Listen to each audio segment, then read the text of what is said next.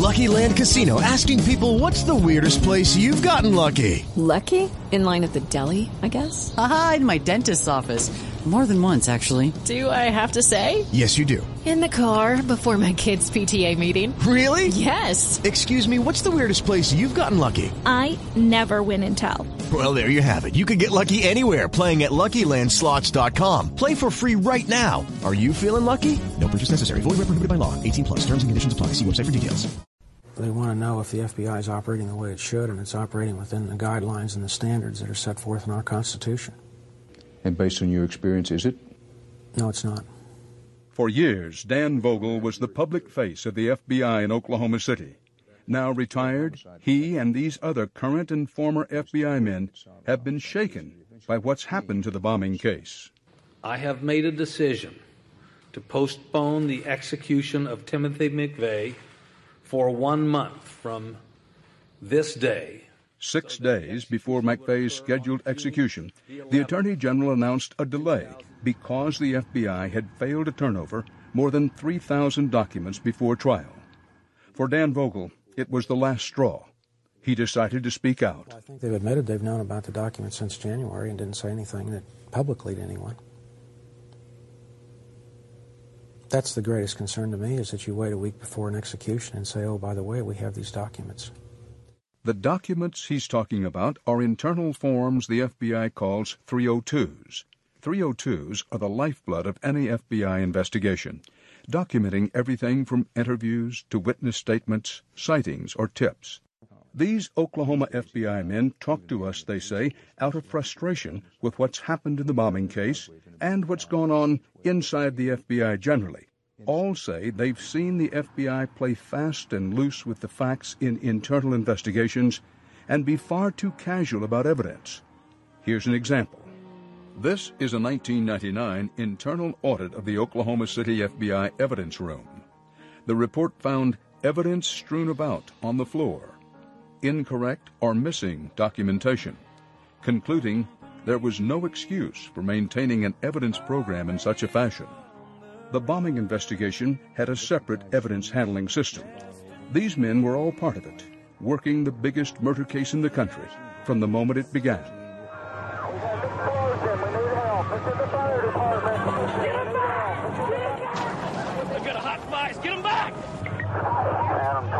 24 Echoes, we're 97. We got damage and uh, injuries all up and down Broadway.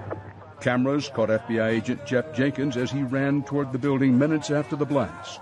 He won an FBI Shield of Bravery for what he did that day.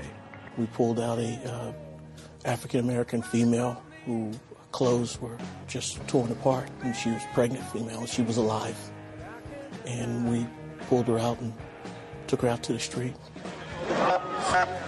Also at the bomb site, trying to help the hundreds of injured, was 27 year FBI veteran Jim Volz. Volz became a key player in the bombing case, reviewing thousands of FBI investigation sheets.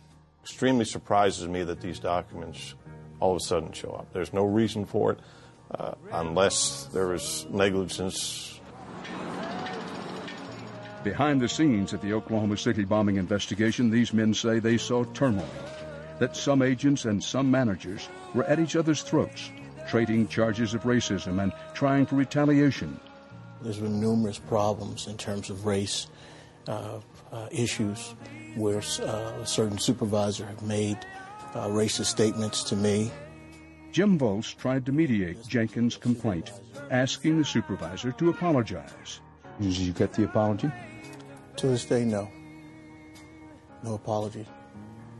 I just got more retaliation. For working to help Jenkins, Jim Volz says he was targeted by the man in charge of the bombing investigation, Danny Deffenbaugh. He threatened me with retirement if I didn't back off. Did you back off?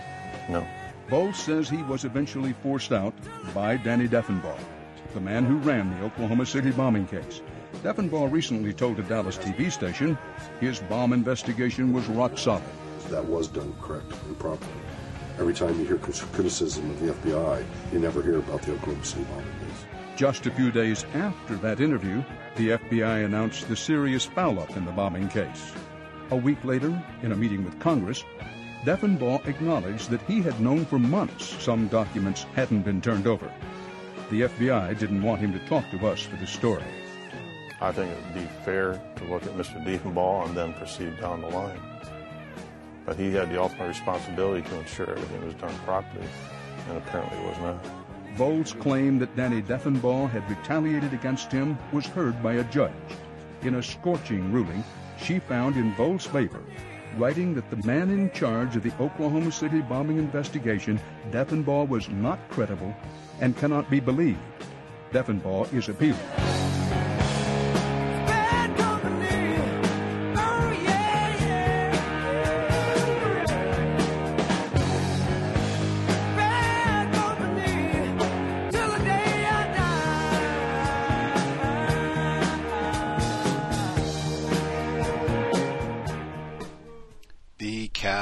Cows, Gus T. Renegade, in for another broadcast, hopefully to share constructive information on the system of white supremacy, not the compensatory call in. Today's date, Saturday, July 15, 2023. So I have been told. We have been studying Columbine, 1999 massacre at the high school. Eric Harris, Dylan Klebold. We wrapped up Dave Cullen's book in the Katherine Massey Book Club this past Thursday. New book coming up next week.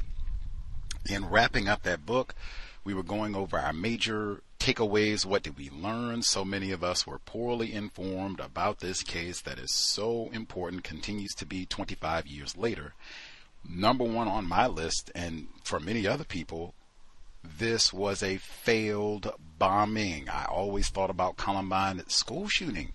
School shooting. That's what this was, which they did shoot people, but this was a failed bombing. Uh, the date, it's reported, they may have been looking at the date of April 19, 1999 to carry out their massacre. It ended up being moved to April 20, which is Hitler's birthday. But I got that both ways even if they did not originally look at April 19 to time things up exactly with the date of the 1995 Oklahoma City bombing, they wrote very specifically about Tim McVeigh. Dave Cullen told us it is a safe bet that Eric and Dylan watch the carnage of Waco and Oklahoma City on television with the rest of the country. Those atrocities were particularly prominent in this region. McVeigh was tried in federal court in downtown Denver and sentenced to death while the boys attended Columbine in the suburbs. The scenes of devastation were played over and over. In his journal, Eric would brag about topping McVeigh. Oklahoma City was a one note performance. McVeigh set his timer and walked away. He didn't even see his spectacle unfold. Eric dreamed much bigger than that. Judgment Day, they called it. Columbine would erupt with an explosion too. The boys were going to double or triple McVeigh's record.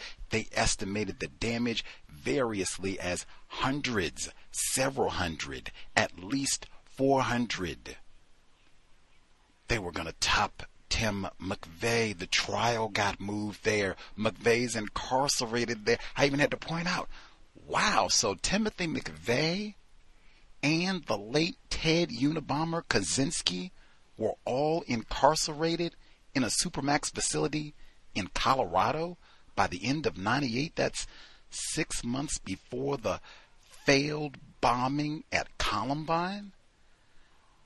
Wow so much to learn. I did not know that that's the way that we should think about what happened at Columbine. And in fact, when I read the book we're discussing today, it says one month after Waco in Texas, 1993, also April 19, Tim McVeigh ordered a book called Homemade C4, published by Paladin Press in Boulder, Colorado, a fertile source of how to books on guns, ammo, and explosives. What in the rebel did they? I was thinking he was going to say anarchist cookbook and what? so many things make sense now. Add Eric Rudolph in there as well. He gets a quick reference in this book who did the Olympic Park bombing in 1996. Now you have a much better representation for Bomberman and the 1990s, all of that white bombing activity, and how we end up with maybe January 6th. Boogaloo Boys, those wacky power outages that keep happening. Even, oh, forgot the Nichols, Michigan, get everything in Michigan where they were going to kidnap the governor because they were upset about her COVID 19 policy, kidnap and execute Gretchen Whitmer. Straight line. Boop. What we're talking about today to what is going on right now. Still learning.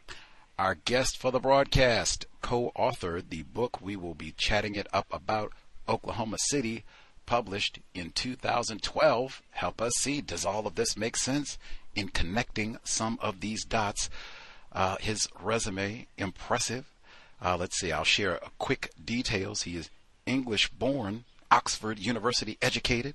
Uh, he's worked for more than 20 years as a foreign correspondent for British newspapers, The Guardian, and The Independent, including assignments in the Balkans, Italy, the Middle East, and since 1998, the United States. He's won awards for investigative reporting and political commentary. We are thrilled to have him on the broadcast with us.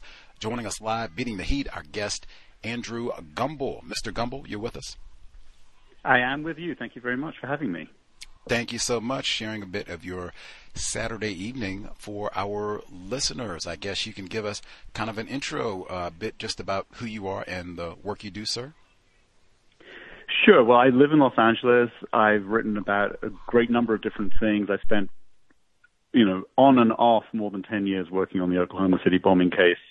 Uh, I got involved right around the time that 60 Minutes broadcast went out, uh, when McVeigh was about to be executed. Uh, I was asked by my newspaper to write a piece about the bombing, and my first thought was, then we know all about that already. Um, and then when I started reading about it, and in particular, there's a book that McVeigh authorized that was written by two reporters from his hometown, Buffalo, New York, uh, called American Terrorist. I read that book, and my second thought was, I don't know what happened in the bombing, but whatever it was, it was not this because it doesn't make any sense. And ever since then, I've, you know, I went on a long quest to try and figure out what happened. Um, and, you know, what the story ended up being closer to is some of the discontent that you heard some of the FBI agents uh, expressing in that 60 minutes piece. Uh, that there was a tremendous amount of dysfunction in the investigation. I would take issue with the notion that it was all the fault of Danny Deffenbaugh, who was the man in charge of the task force. I, I would argue that the issue was that he was put there because he was relatively powerless, and there were other people fighting all kinds of turf wars within the FBI, between the FBI and other agencies, and it really clouded the public view of what really happened. It prevented the investigators from getting to the bottom of what really happened. And what we ended up with was a partial picture at best uh, that was, you know, really designed to secure convictions at trial for McVeigh and his co-conspirator Terry Nichols, and to that extent was successful. And by the way, they were guilty. Um, I don't think there's any doubt that they were involved in the bombing in a very profound way. You know, what got left unanswered is who else helped them? How did they learn to build bombs when neither of them had any background uh, in that uh, and the experiments that they did that we know about were not successful.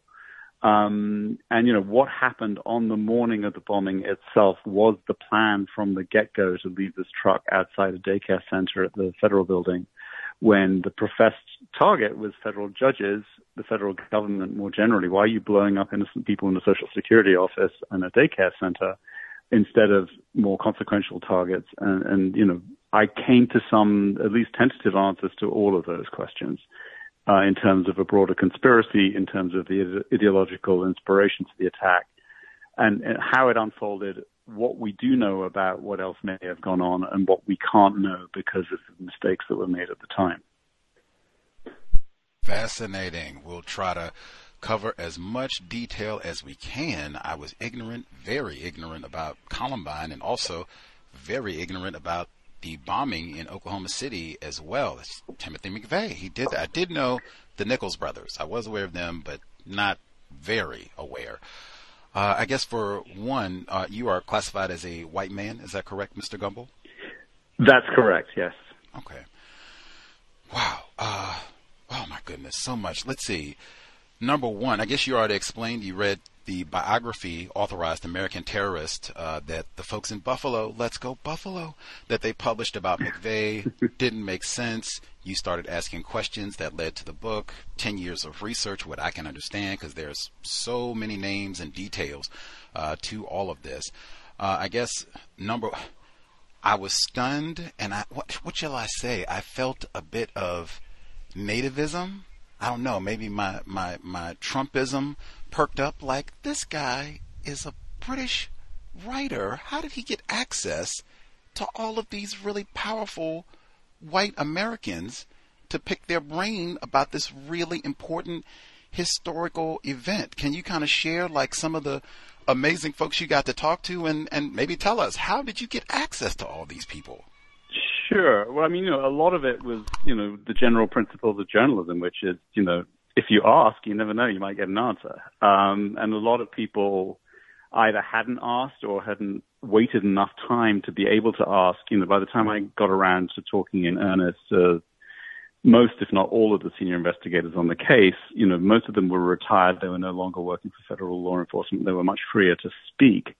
Uh, that helped. Um, and then, you know, the other piece of access that was much trickier actually was getting all the documentation in the case and nobody else before, and as far as I'm aware, since has ever got a hold of the full government file. In fact, more of the government files that was even shown to the defense teams in the federal trials. Um, you know, there was another allusion to that in, in, in the 60 Minutes piece that some of the documents were suppressed, were not handed over in a timely fashion, were not, you know, the rules of discovery uh, pre- in a trial were not followed you know, those documents that were discovered at the last minute before McVeigh's execution were only part of that story.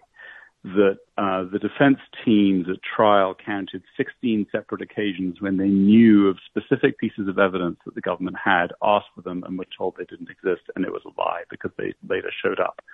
Um, so, you know, getting a hold of those documents was absolutely key and essentially, the way it worked was um, it was thanks to Terry Nichols, who's serving a life sentence in the Supermax prison in Florence, Colorado.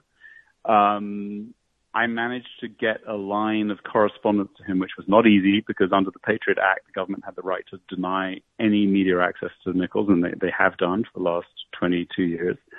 Um, but I managed through my co-author to have a line to his lawyer and we managed to get a correspondence going via legal mail. Um, and part of that correspondence was Nichols answering a lot of questions in tremendous detail, which was in and of itself very valuable. And then the other part of it was that um, the lawyer managed to convince him to write to his last trial lawyer, who he was tried twice, once in federal court. And then when he didn't get the death penalty there, the state of Oklahoma decided to try him again. He didn't get the death penalty in state court either. But his last trial lawyer in, in, for the state of Oklahoma, Brian Hermanson, uh, Nichols wrote to him and said, "Can you please release all of these documents?" And Brian Hermanson did not want to, and it took two letters from Nichols, and eventually he relented and said, "I don't think it's a good idea, but you're the client. If that's what you want, I'll do it." So we got a hold of the full case file, all 18,000 FBI interview documents, the 302 documents that were referred to in the 60 Minutes piece and much more besides defense investigative reports and on and on and on. And then once I had that, it was much easier to go back to all the investigators. You know, the ones who wanted the truth to come out, a lot of them, as it turned out, were very frustrated, very angry by what had happened and felt that the full story had not been told and were delighted somebody came along and started asking questions. And then once they understood that I really knew a lot and could reference, you know, a lot of the documents and things that they may have personally forgotten, then they were all the more willing to, to be forthcoming. And that applied across the board. It applied to the FBI, the ATF, local law enforcement, but also on the other side of the fence, you know, um, I started up a dialogue with a large number of sympathizers and activists within the radical far right. Um, and they were also, you know, very interested to know what does the FBI have on us, and that was a, you know, that then became the basis of a of a good conversation because in exchange for what I could tell them, they would tell me a lot of things. Amazing. the cows again. Our guest Andrew Gumbel, the co-author for his book Oklahoma City, Roger G. Charles. Um, I guess we'll digging into some of the, the data of the text. I'm starting way out and then going back to the beginning just to kind of juxtapose and wow, for the people we're re- the only reason we're reading your book, sir, a listener said, "Wow, Gus, all these bombers from the 90s from Columbine the overlap with this case and Columbine is extraordinary, including so the police were aware of these bombers, Eric Harris, Dylan Klebold, and even Timothy McVeigh in advance. I'm skipping to the very beginning of chapter 6, the Great John Doe 2 Disappearing Act. We'll discuss all that. Basically, co-conspirators, McVeigh and the Nichols, bro- uh, Terry Nichols did not do this, these just two white guys.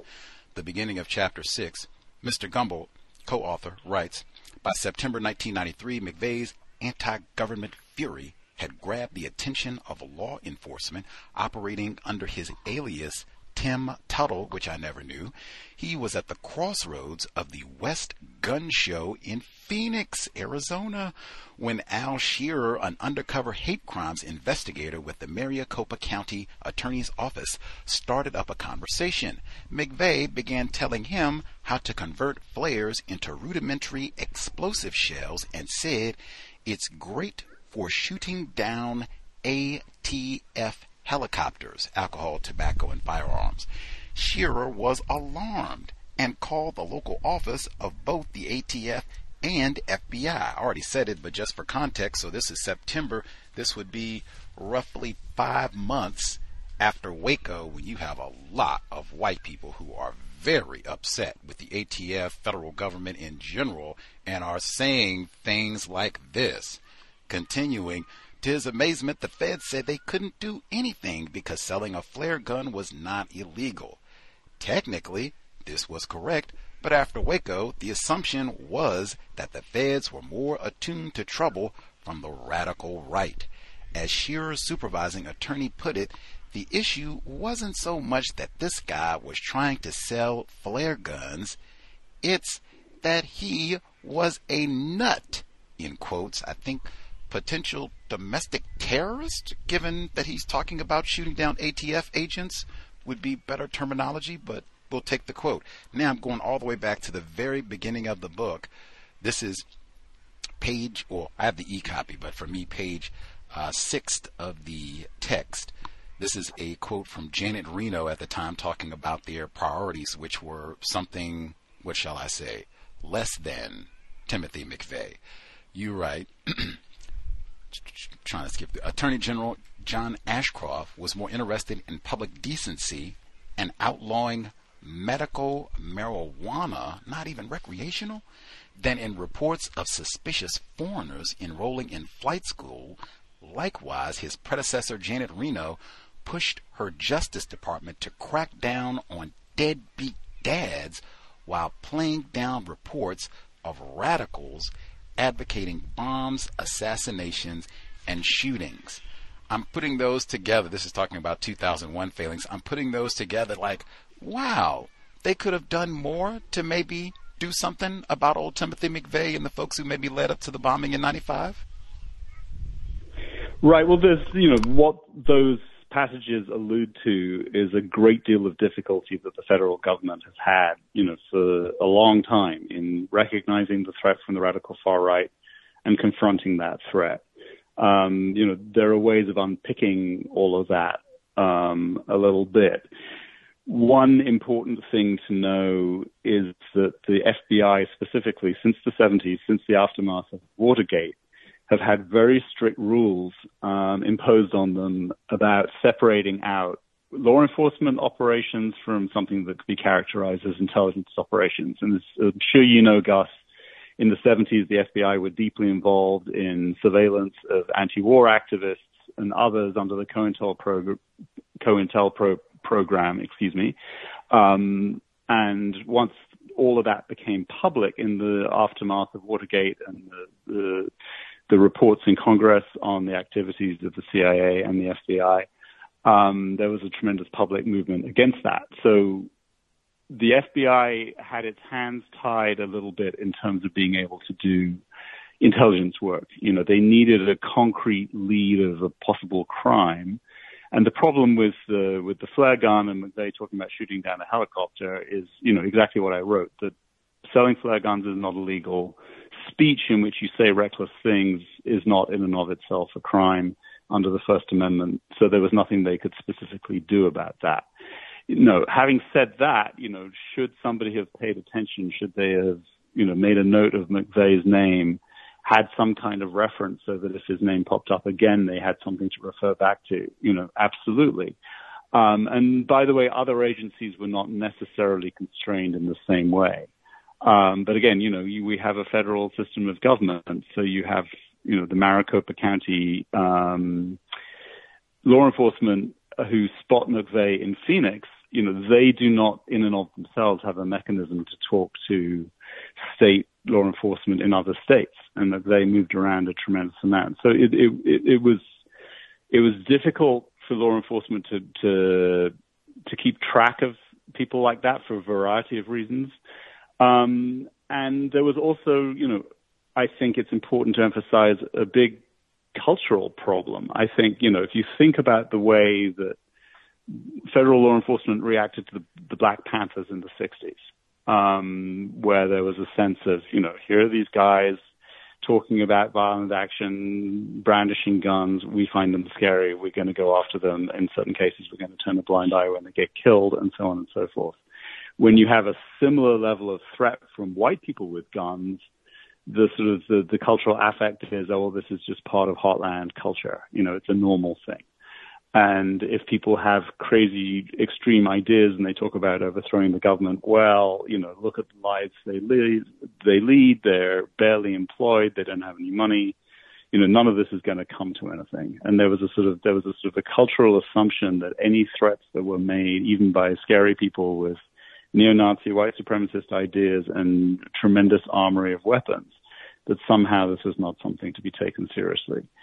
Um, then the third element that came along in the 90s is the times when federal law enforcement did try to do something about it. The first time was a, a survivalist from Idaho called Randy Weaver, um, who they were trying to use as an informant to penetrate the Aryan nations.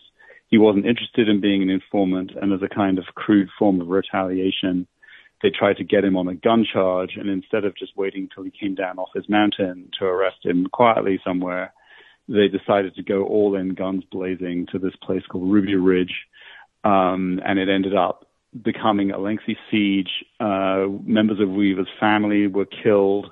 Uh, law enforcement members were killed. It was a complete disaster, and there were, you know, hearings for years afterwards to investigate what went wrong the FBI came along, their perception of, of, of events was that they had to bail the ATF out of their screw up.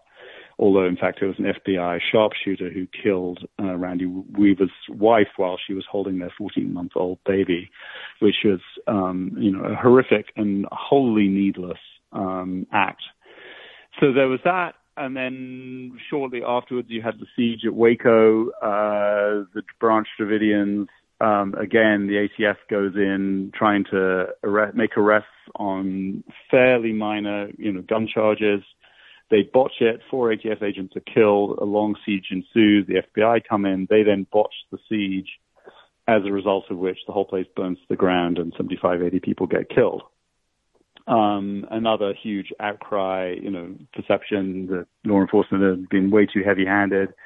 And, you know, all of these events are very complicated. There, there are layers within there. There were people within the FBI, both at Ruby Ridge and at Waco, who had much better ideas of how to handle it, but they were overruled, and so on and so forth. But what the takeaway within law enforcement from those two two incidents was, you know, we can't afford another siege. We can't go into another radical right compound and screw it up again. And in fact, there had been instances over the previous 10 years of, of law enforcement actions against those kinds of communities that have been very successful. Um, but the the feeling by 1995 was, you know, we can't do this. It's it's too embarrassing. We don't have the means.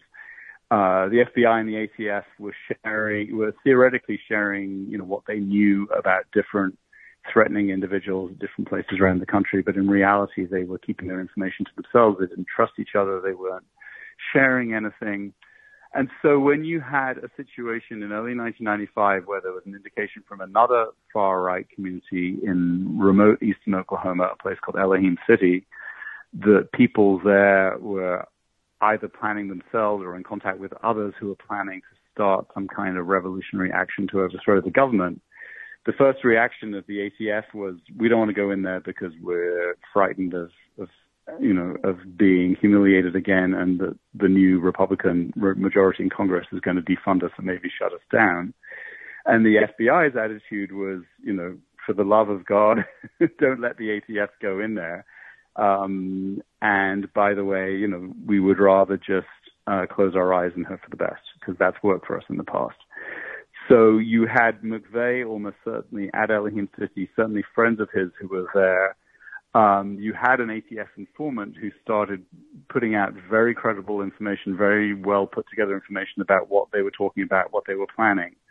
And the ATF was so spooked by the idea of having to have another siege that rather than find out what it was that she could tell them, they closed down that informant operation, pulled her out, and then went in blind. So six weeks before the Oklahoma City bombing, uh, the federal government lost its best source of information that could have told them about it. And according to the then head of the ATF, he told me years later, if we kept her in there, we would have probably stopped the bombing. So tremendous amount of uh, mismanagement, missignals, cultural blindness, you name it. There were all kinds of factors there that unfortunately did not favor the chances of law enforcement from preventing an act like this and very much favored McVeigh and his friends in carrying it out and carrying it out successfully.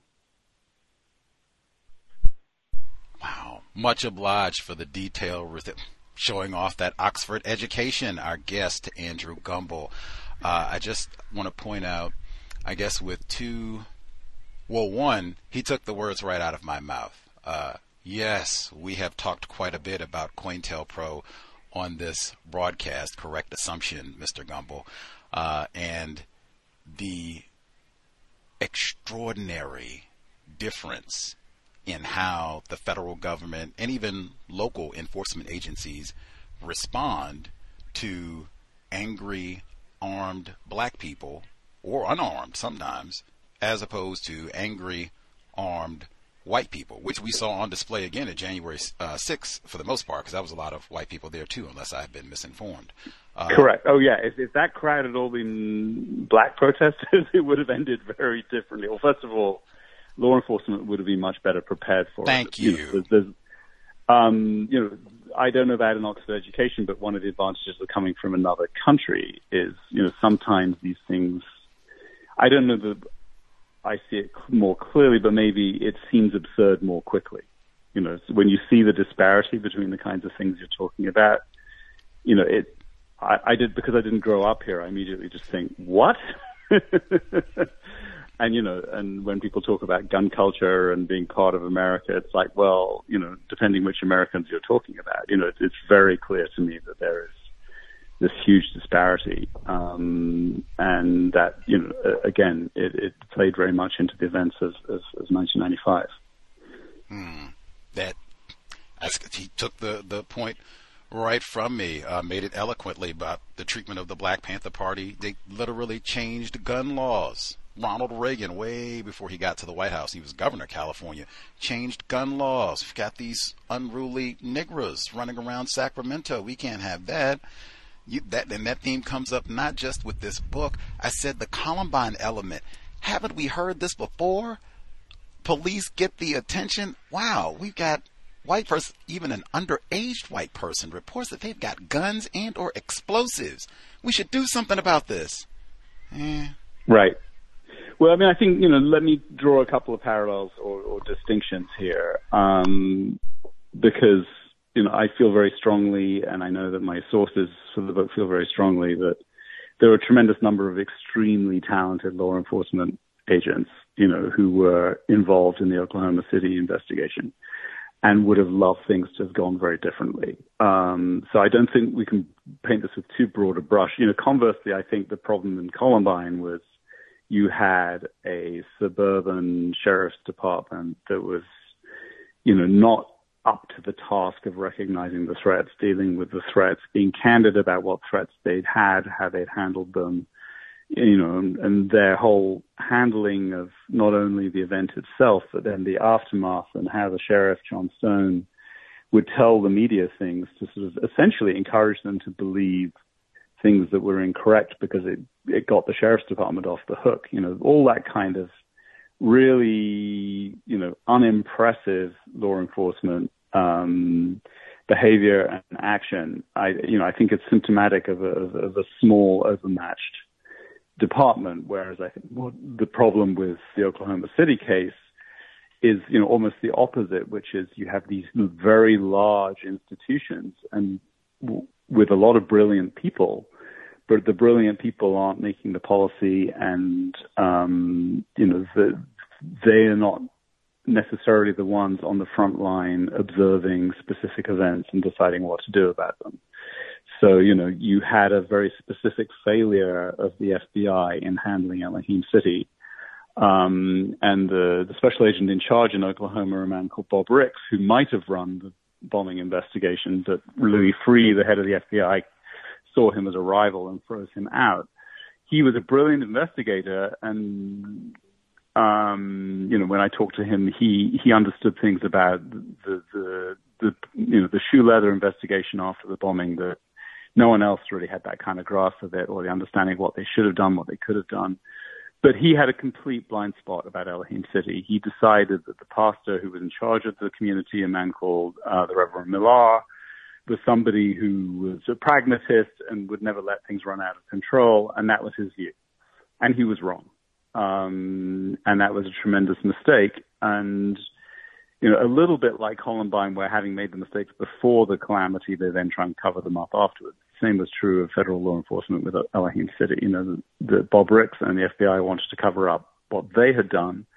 The ATF didn't want to admit to the FBI or anything else how much they knew. And so it was this sort of, excuse me, blind leading the blind situation that then infected the quality of investigation, the ability of, you know, the trial lawyers to bring out not just the guilt or otherwise of McVeigh and Nichols, but, you know, the truth of what had happened. Um, you know, there were, there were tremendous missed opportunities, and some of them were the result of incompetence, some of them were the result of institutional blindness, and some of them were the result of you know willful covering up of mistakes so that people wouldn't get embarrassed. And none of that helped us to find out you know why did this happen? What was the threat? What is the recurring threat? Did we catch everybody? If we didn't catch everybody, who else do we need to worry about? All these questions were not the focus. The only focus in the end was do we have two people? Good. Let's put them on trial. Let's make sure we get convictions. End of story. And that was not the end of the story. That's where your book came in, Oklahoma City, co-author Andrew Gumbel. I just uh, want to make a couple quick points, maybe three quick points of distinction uh, before I get to my question. The Turner Diaries, even Richard Snell, I'll do him first, and then the Turner Diaries, one of our favorite books uh, here on the program. Uh, that's a weird way to describe it, but yeah. Why is that funny? It's that's an important text. That's an important book. You write about it repeatedly. Like my goodness, that's oh, uh, it, it, important. Yeah, I, I, wouldn't describe it as my favorite book. uh, but, we have um, we have different reading yeah. tastes. I wasn't born on your part of the world. uh, anyway, that's down the road. Uh, my points of distinction. Uh, the you originally used the term cultural blindness. Uh, and then within your response just a few seconds ago, uh, you said that it was sort of the, the blind leading the blind. These different agencies, ATF and the FBI, they're kind of competing with each other and stealing credit from each other and all of that. So they're not really working efficiently. And even before the bombing and not sharing information and that sort of thing. Uh, and you called it institutional blindness. Uh, I think words are so important uh, in describing, and particularly this, uh, and the overlap with Columbine we said the same thing. In my view, this is not cultural blindness. If those two white teens had been black, that event would have never, ever happened. There are about a billion different reasons. There is no way in the world that happens. That's not cultural blindness. That is, wow, this is communicating a lot to me about the power of being a white person, particularly when it comes to weapons. White people exercise power in a variety of ways all over the known universe. They got King Charles power, but specifically with firearms. It is extraordinary. You can have, I mean, I didn't, I've not even heard of this one. An anti-tank TOW missile is being stored illegally at the OKC Alfred P. Murrah building. Like, what in the world? like, and they say, right. well, it's legal for them to have it, but it's not supposed to be stored here. We got to rush and get everybody out. To, like, what in the world? Like there's so you have so many instances of firearm. They're going to the gun shows, which is right out of Columbine, and or they're trafficking it. You've got this German. He's not even a citizen. He's like you, and he's coming over here trafficking in firearm. And what's this? Uh, Andreas Strassmeir. Is that how you say it? Strassmeir. Strassmeir. Strassmeir. Thank you. German. Not even a U.S. citizen. And he's coming here and buying guns and such. That's not even legal unless I've been misinformed but he's white. That's what I mean about that's in my view, we're not using the most correct terms and we're really getting away from the problem when it's if you are classified as white, it seems anywhere in the world you have a power where you can have firearms and we will be slow to look at you with suspicion that you're a criminal. It, even they said that Timothy McVeigh is a nut. He's talking about shooting ATF agents. That is, wow, this could be a domestic terrorist, not a nut. That's what I mean. Do you know the, the important distinction that I'm making, Mr. Gumbel? No, I understand exactly what you're saying, and I, you know, I think I think that there's certainly a lot of truth to that, you know, and um, you know, it goes a little bit beyond what my job was in, in doing this book in terms of drawing those kinds of conclusions. But um, uh, and what I mean by that is just you know I'm interested. You know, I was very interested in looking at the specific circumstances rather than pulling back and looking at the broader social picture. But I, I think it's a very reasonable conclusion to draw for sure. And you know, I've worked on other projects uh, where I was talking to fewer white people, a lot of white people involved in, in reporting on the Oklahoma City bombing.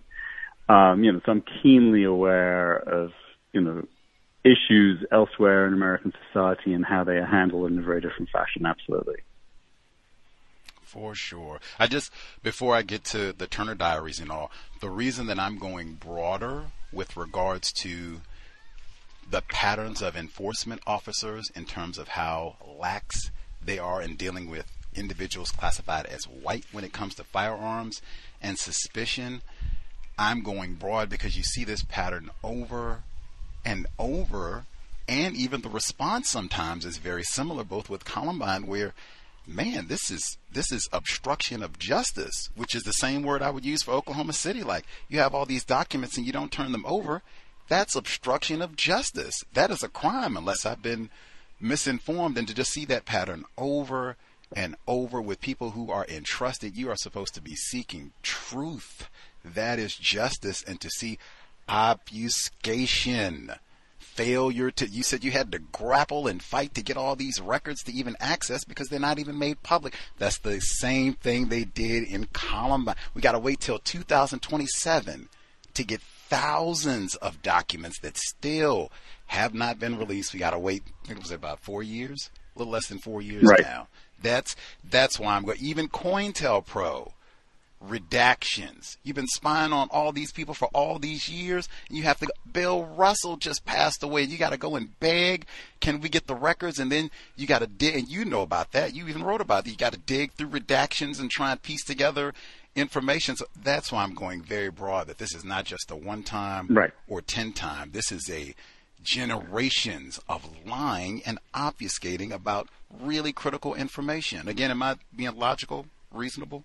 I think that's right. I think, you know, the only thing I would say is that there are different reasons and different motivations that feed into that. Um, and, you know, that interests me is, is to sort of understand the texture of it. So, you know, just to give you an example, of another way in which the federal government felt, you know, it wasn't that they were seeing a problem and deciding they were going to disregard it, but uh, one way in which they felt weakened. Um, so during the 1980s, there were a couple of very violent far right groups.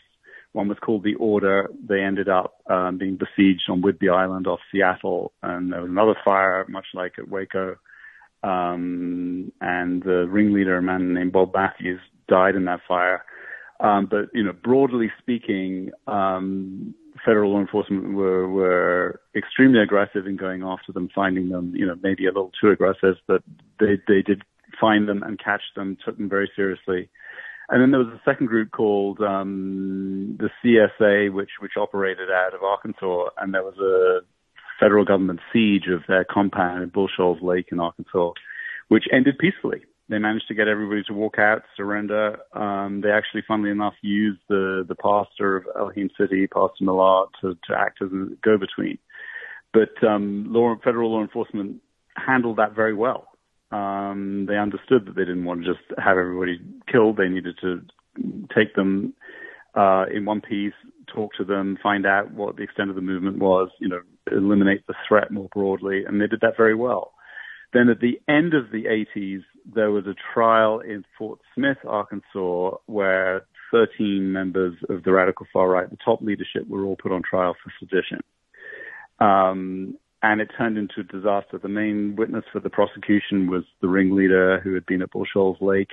He was known, he was disliked within the radical far right, and the perception was that he was testifying to save his own skin rather than to tell the truth.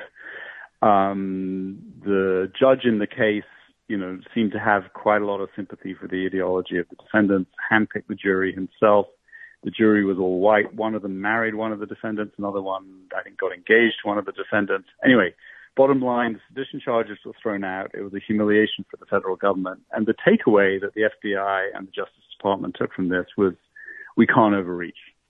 You know, we have a cultural problem, not just within our own ranks, but, you know, in the country, we can't convince a jury of ordinary Americans in the heartland state that a bunch of guys who are farmers or, you know, people of relatively modest means, you know, whatever comes out of their mouth, we can't convince them that these are people who are going to start a revolution and overthrow the government. That was that was more than we can convince people to do. So the, the problem is not just with law enforcement, but with white culture more generally, and in, at least in certain parts of the country. And so, you know, part of the reason they were cautious, you know, with Elohim City, with the other indications that something bad was coming, was this sense of we can't just round everybody up and accuse them of overthrowing the government. We have to get them for more specific, more individual crimes. We can't trail them on suspicion that they might commit one of those crimes because that's intelligence work. We have to have reasonable suspicion first. So all these things held everybody back um, and was a source of great frustration to a lot of them as well. Um, so, you know, a lot of mistakes were made, a lot of institutional problems arise. Um, you know, but if you're going to tell me, yeah, but the bottom line fact is that if they were black, they would have handled it differently, 100%.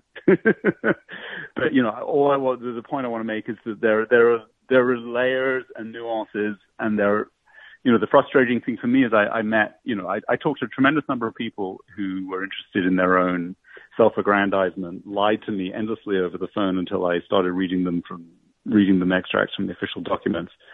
But there were also a lot of people who were really good at their jobs, really dedicated, wanted nothing more than to just get to the bottom of this. Um, and there were a lot of them. And I think it's important not to lose sight of them to understand that they were, you know, as frustrated or as angry or as dismayed, you know, much more so really than you or I ever will be because, you know, they felt this was their vocation, this was their livelihood, and they felt they were being stopped from doing their best work. And it was a source of tremendous frustration and a big part of the reason why, you know, 10, 15 years after the bombing, they, they wanted to talk to someone and they talked to me context of white supremacy. I will certainly add, I am certain there were a number of folks, if they had the opportunity, would have done all they could have to have saved those 168 lives and or would have done everything they could have to prosecute everybody uh, who's supposed to be uh, convicted, tried, executed, whatever it's supposed to be for their involvement in that plot. Um, I'm certain that that is the case. Uh, hierarchies Right. say that all the time. That word, hierarchies. Um, and he even said it in the book. Just that folks want encouragement. He said that in the book. It was an all-white jury. He said, "No way." No way. They went out and celebrated, put the Confederate flag up and everything. I cracked Right. up laughing in the book about that, but if that is white culture, I'm sure that's another one. If they had been non-white, they would have been convicted too. Uh, Turner Diaries. Okay, it's in here multiple times, and this I'm so glad that we read this book. And years we read this book the same year your book was published. That is crazy. 2012, Obama did his victory lap after stomping Mitt Romney in the election. So it comes up the first time, uh, or one of the first times uh, in the text. This is in chapter five war fever, McVeigh and Nichols also delved into white supremacist literature. McVeigh read the Turner Diaries first, then passed it on to Nichols, Fortier, and anyone else in the unit he thought might be receptive. They were radicalized by the book's revolutionary spirit more than its breathtaking racism. Still, McVeigh and Nichols had grown up in places where there was a casual disdain for blacks, Jews and foreigners, and they were uncomfortable around many of the African Americans in their unit. They weren't beyond cracking jokes about negras and porch monkeys, as McVeigh freely acknowledged in his prison interviews. Before he was out of uniform, McVeigh also signed up with the Ku Klux Klan. Wow. How did you assess that they were not so enamored with the racism of the Turner Diaries as it was the so-called revolutionary spirit? I think just looking at their actions and where they put their energies, um, that was, I, I think, you know, the, the main the main reason for, for writing that. That they were very, their obsession was with the corruption of or McVeigh. Let's talk about McVeigh specifically. His obsession was with the corruption of federal law enforcement. What he felt was the unconstitutional militarization of the FBI, the ATF, and other agencies. He kept a file of instances where drug enforcement, ATF, etc., had, had raided people's homes, had acted with undue force. And by the way, this was a real thing. You know that there was um, there was a militarization of law enforcement. You know, at, at Waco they used Bradley fighting vehicles in, in the siege, um, and those were the vehicles that McVeigh had driven in the Gulf War when he was a soldier fighting in that war, and that shocked him. Um, and I think, you know, there's room for people across the political spectrum to share that, you know, that discomfort. Um, and the consequences of that, um, they will part company with him when it comes to the prescription and, and what he proposed to do in, in retaliation. Um, but you know, he his his his target, you know, the the, the Turner Diaries, and then there's another book uh, by the same author by William Pierce called Hunter, which is about a sharpshooter who goes around assassinating mixed race couples. Um, you know, there was plenty of material within those books that McVeigh devoured that could have led him down the path of racial hatred, targeting people of different races, and so on and so forth. So where he put his energy was in focusing on the nature of the federal government, deciding it was corrupt, deciding that ordinary citizens and soldiers like him had to fight back against that corruption. Um, and you know his fellow travelers were very much from the world of the racist far right. But you know his energy and his actions were not focused on on those racial ideas. Um, they were focused very much on combating um, you know very much the ideas that the far right talks about today after January 6th you know looking at the founders and, and, and interpreting the founding documents say we need to be vigilant against government corruption and, if necessary, take arms against it. Very much that affect, and it comes from that the same political culture as the racism and the the the, the ideologies of the that gave rise to slavery and segregation in this country. But it his focus was not there. It was on it was on sort of the sister part of that ideological worldview. I'm going to come right back to the Turner Diaries. I didn't even know Dr. William Pierce had written this other book, Hunter, where he, he's hunting. That is Joseph Paul Franklin. I was stunned uh, when have to put that on the reading list. Hunter, Dr. William Pierce right. had me. Oh my goodness. Uh, I'm skipping just because you went over his time in the military, talking about uh, McVeigh. You wrote in the book, "Get My Brownie Points for our introduction." Uh, you wrote, I'm skipping. This is in chapter four. Oh, War Fever. I was right there anyway. Uh, this is his time in Iraq, talking about McVeigh. This went on for four straight days. When McVeigh wasn't manning his gun, he took hundreds of photographs of corpses and mangled Iraqi equipment. James Rockwell, the unit's supply sergeant, was given several as keepsakes. One of them, Rockwell said, was an of an Iraqi soldier sitting in a deuce and a half truck that had been bombed. The guy was literally burned like a piece of toast, but his hands were still on the steering wheel. McVeigh and his comrades were high on killing. This is somebody who had a methamphetamine problem, but high on killing. If it's in front of us, dies, was one infantry company's slogan.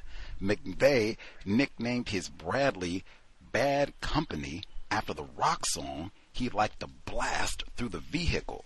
The crew sang along to the lines about killing in cold blood and fighting gun in hand till the day I die.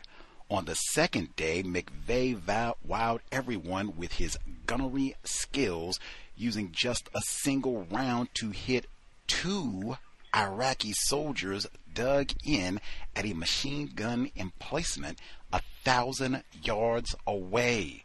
He hit the first man in the chest, obliterating his upper body and leaving a red vapor trail where his head used to be. The episode became legendary across the 16th Infantry, earning McVeigh an Army Commendation Medal. That was one of five awards he won by the end of Operation Desert Storm, including the Bronze Star. He was described as an inspiration to his fellow platoon members and a credit to the Army, the most lavish praise he had received over his brief and troubled life, and it stemmed from his skills as a killer of devastating efficiency. That is Oxford education in the writing. I but I didn't know any of this about old Timothy McVeigh. Wow. Now we talked about white culture before. All of this reeks of white culture. I've heard this before, making ornaments out of people that you've killed. Same thing with the lynching we were high off of killing. That. What What do you think? Does this have some remnants? Some can we make a, a broad brushstroke here, Mr. Gumbel? Well, I think actually more that you know. I think what this speaks to is is U.S. military culture, um, and you know there is there is you know this notion that a good soldier is somebody, you know, who kills on command. And I think that was a lesson that McVeigh took forward in seeing himself as the good soldier who was fighting against a corrupt government afterwards. I also think, you know, it's pretty clear to me from that experience and others that McVeigh was in some fashion traumatized by his experience of combat. You know, what I go on to describe a little later on in the chapter is evidence that McVeigh was responsible for shooting surrendering soldiers, which is a violation of the Geneva Conventions. Uh, the members of his unit did likewise. Um, and, you know, there was a sense of excess and, you know, these Iraqi, you know, on the one hand, McVeigh expressed sympathy for the Iraqi conscripts who, who were being sent like lambs to the slaughter to, to, to do the fighting for Saddam Hussein. On the other hand, he participated in it, you know, clearly to, a, to an extensive degree. And I think he, you know, I can't get inside his head um, but I think it's clear from the record that he struggled with that very much afterwards. You know, he he both relished the act of killing, but also and became inured to it, and also was appalled by it. and appalled by the context. And you know, the lesson he drew from it was that it was once again a corrupt government that was using the forces of the U.S. Army for purposes that it was not intended to be used under the under the Constitution as it was drawn up. So you know, he turned his own personal trauma and discomfort from that experience into a political uh, call to action um, in a different context. You know, I, I, I'm I'm not persuaded that the you know that military culture is exclusive to to white military culture. You know, I've never served in the U.S. military, so I can't say for sure. Uh, but there was certainly a tremendous diversity of soldiers fighting in the Gulf War, and they all did the same thing. You know, I actually was a reporter in Kuwait after the first Gulf War, and drove on that road to Basra, you know, the road that the Iraqis retreated along and saw the burnt out tanks. I don't think there were any bodies left um, by the time I came along. It was a couple of months later, but it was a, you know, it was it was a devastating and horrifying sight of, of an army that had been just pummeled into annihilation as they were just trying to get out. And again, these were conscripts. These were not political operatives. These were not people who were directly responsible for the decisions that caused Kuwait to be invaded in the first place. Um, and, you know, I know that the soldiers who were responsible for that, you know, covered every, every category of U.S. soldier. Um, you know, where that culture comes from, I, I don't pretend to know, but I, I, think it's about military culture rather than about white culture in, in that in particular instance is what I would say. I guess just for clarification, your credentials uh, as a journalist impressive. Uh, the individuals classified as Iraqis are these individuals non-white? yes, they are. Well, that is, of course, you know, a whole other category of problem. You know, of if you look at who the United States has, you know, demonized as its enemies over the last several decades and who it's fought wars against, you know, obviously um, a lot of brown people. Mm, for sure, for sure. Bragged about that as well. I'm just pointing that out. And so if these are non-white people, the Iraqis, I'm very aware uh, there is a long history in all branches of the U.S. Armed Services of white supremacy racism, uh, them not allowing black people to serve, or if they do serve, they have to clean the latrines. Uh, Emmett Till's father even being lynched while he is serving during World War II. I am not aware of at any time black people or non-white people, period, were in charge of any branch of the U.S. Army and they didn't allow white people to serve or the white people had a really tough time. To my knowledge, the U.S. Armed Services, all branches have since inception been white dominated. Is that evidence based logical, Mr. Gumbel? Do you have any evidence to the contrary? Uh, I mean, I'm sure that's true. You know, I, I, I'm. It's not an area I'm an expert in, but that that certainly sounds right to me. Okay, that's that's the culture, and that military culture that I'm submitting is white dominated white culture. It is so beyond. You even talk about in the book part of this Bill Clinton, first president in many, many decades who didn't serve in the military. White culture. Why did the. Are you familiar with the, uh, how would I book film American Sniper?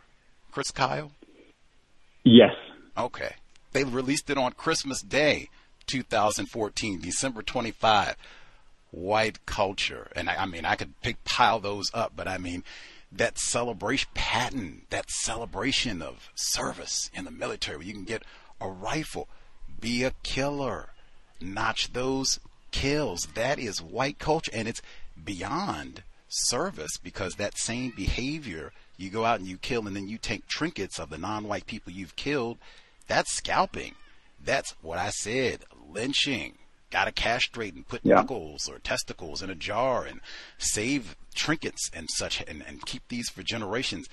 That's white culture. And to see this all over the world, that's Sarah Baartman. Can we get her remains returned? Oh, yeah, that's white culture. That's why I'm going very broad. Because I mean, that, how much of this do you need to see repeated before it's oh, okay, this is yeah, white culture. Celebrated, in fact. They make jokes and brag about this behavior sometime. Am I being logical, Mr. Gumbel? sure. Just, just don't let me, you know, be confounding folks and giving out incorrect information, particularly on this subject matter, because you spent so many years Yeah. researching. I learned so much. I, I didn't even know uh, William Pierce's other book. Speaking of William Pierce, now get back to the Turner Diaries. Oh my God! So this is on right the book you write on September 13, 1994. President Clinton, no military service, approved a 10-year assault weapons ban and McVeigh wondered if he hadn't been plunged into the opening chapter of the Turner Diaries, in which passage of a repressive new gun law inspires the beginnings of a white supremacist resistance movement. Nichols said McVeigh experienced the weapons ban as a prophecy coming true before his very eyes. There and then, McVeigh started driving around Kansas looking for bags of ammonium nitrate. He needed 80 or 90 bags for his bomb, but he never found more than a few at a time. Nichols chalked this up to McVeigh's city mind and told him to go to a farm co-op. He even told McVeigh how to look up one in the yellow pages. That's at least one co-conspirator. Wow. Response to this, and it, the ban expired. This is the second time since we've been talking about Columbine that this assault weapons ban comes up as, oh my, again, white gun culture, where it inspires white people to all sorts of. In this, that I was stunned. I had never heard that. This, this was a key motivating factor for McVeigh. The the brief ten year assault weapons ban that has long since expired. Right. I mean, you know, I think McVeigh was very influenced by a variety of different pop culture influences as well as his own political ideas. And I think when, you know, he'd read the Turner Diaries, I don't know how many times he'd sold it at the gun shows. It was his favorite book. And, you know, the also, when he sees this assault weapon ban being passed, it does make him feel like he's in the world of the book. Um, and I think, you know, interestingly, after Waco, which is the other big motivator for him, you know, the Waco siege and even the end of the siege was not the decisive uh, motivator for him. What was was a conspiracy theory video that was put out called Waco: The Big Lie that came out a few months later that pulled together all the pieces and made the argument that the FBI had deliberately set fire to the compound killed everybody on purpose, which, you know, multiple investigations have later shown not to be the case. Um, but they believed it. So, you know, in, in, he was at Waco himself during the siege. He was not there at the end, but he was there during it. Um, so the evidence of his own eyes was not as powerful a motivator as something that was out and made by other people. You know, a video, uh, a book he'd read, and I think you know to understand his psychology, and I think this is something that he has in common with the Columbine killers. You know, to understand himself as a performer within American popular culture is a very powerful. Um, was a very powerful idea for him in just the same way that Eric Harris and, and, and Dylan Klebold, I think, thought of their act as something that would be on TV. It would be something that would in, insert them into the popular culture um, in in a similar way, and that sort of you know I think that living at one remove, not living quite in the real world, but living in a kind of fantasy world of action and uh, audience-driven, uh, spectacular action is something that the killers all had in common. I didn't know about this case very much until I read your book. He had his shirt on with the tree of justice, and he's got the quote from the assassin of Abraham Lincoln. That's very much in the vein of what they did. They had their special shirts to get all gussied up for their cowardly act, and he had his right. They did the same thing. They had their writings that they wanted to leave behind to explain why they did all this in their tapes, and he had the same thing. Had his little keepsake with his documents and what have you to Waco, I think, being a part of that to explain why he was, you know, doing all that. Oh my God, there's so much. Oh, that's why I said all of these events need to be looked at together, and that's why I'm going very broad because there is so much over. There is a documentary series called Zero Hour where they did one, where they have many seasons, but they did one segment on the Oklahoma City bombing they did a different segment on the Columbine bombing, failed bombing. they got the same actor to portray Eric Harris and Timothy McVeigh. They do not. All right, interesting.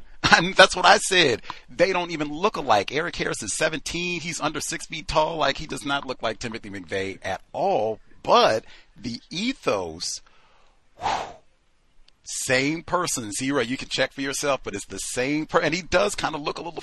Anyway, uh, you, I wanted, I was so looking forward to getting you to break this down for us, Mr. Gumbo. This is also chapter five. So you're writing about McVeigh in 1993. Buffalo, we talk so much about Peyton Gendron and the Tops Massacre. There is so much overlap in that case as well. Seeing yourself as some sort of pop culture icon. I'm going to be seen. I'm going to be a celebrity. So let me record this while I'm doing it. And, ooh, I can. Getting back, so you write McVeigh was also coming unstuck from mainstream society. Quitting the military left him with few enviable options. It was not a good time to be a white working class man.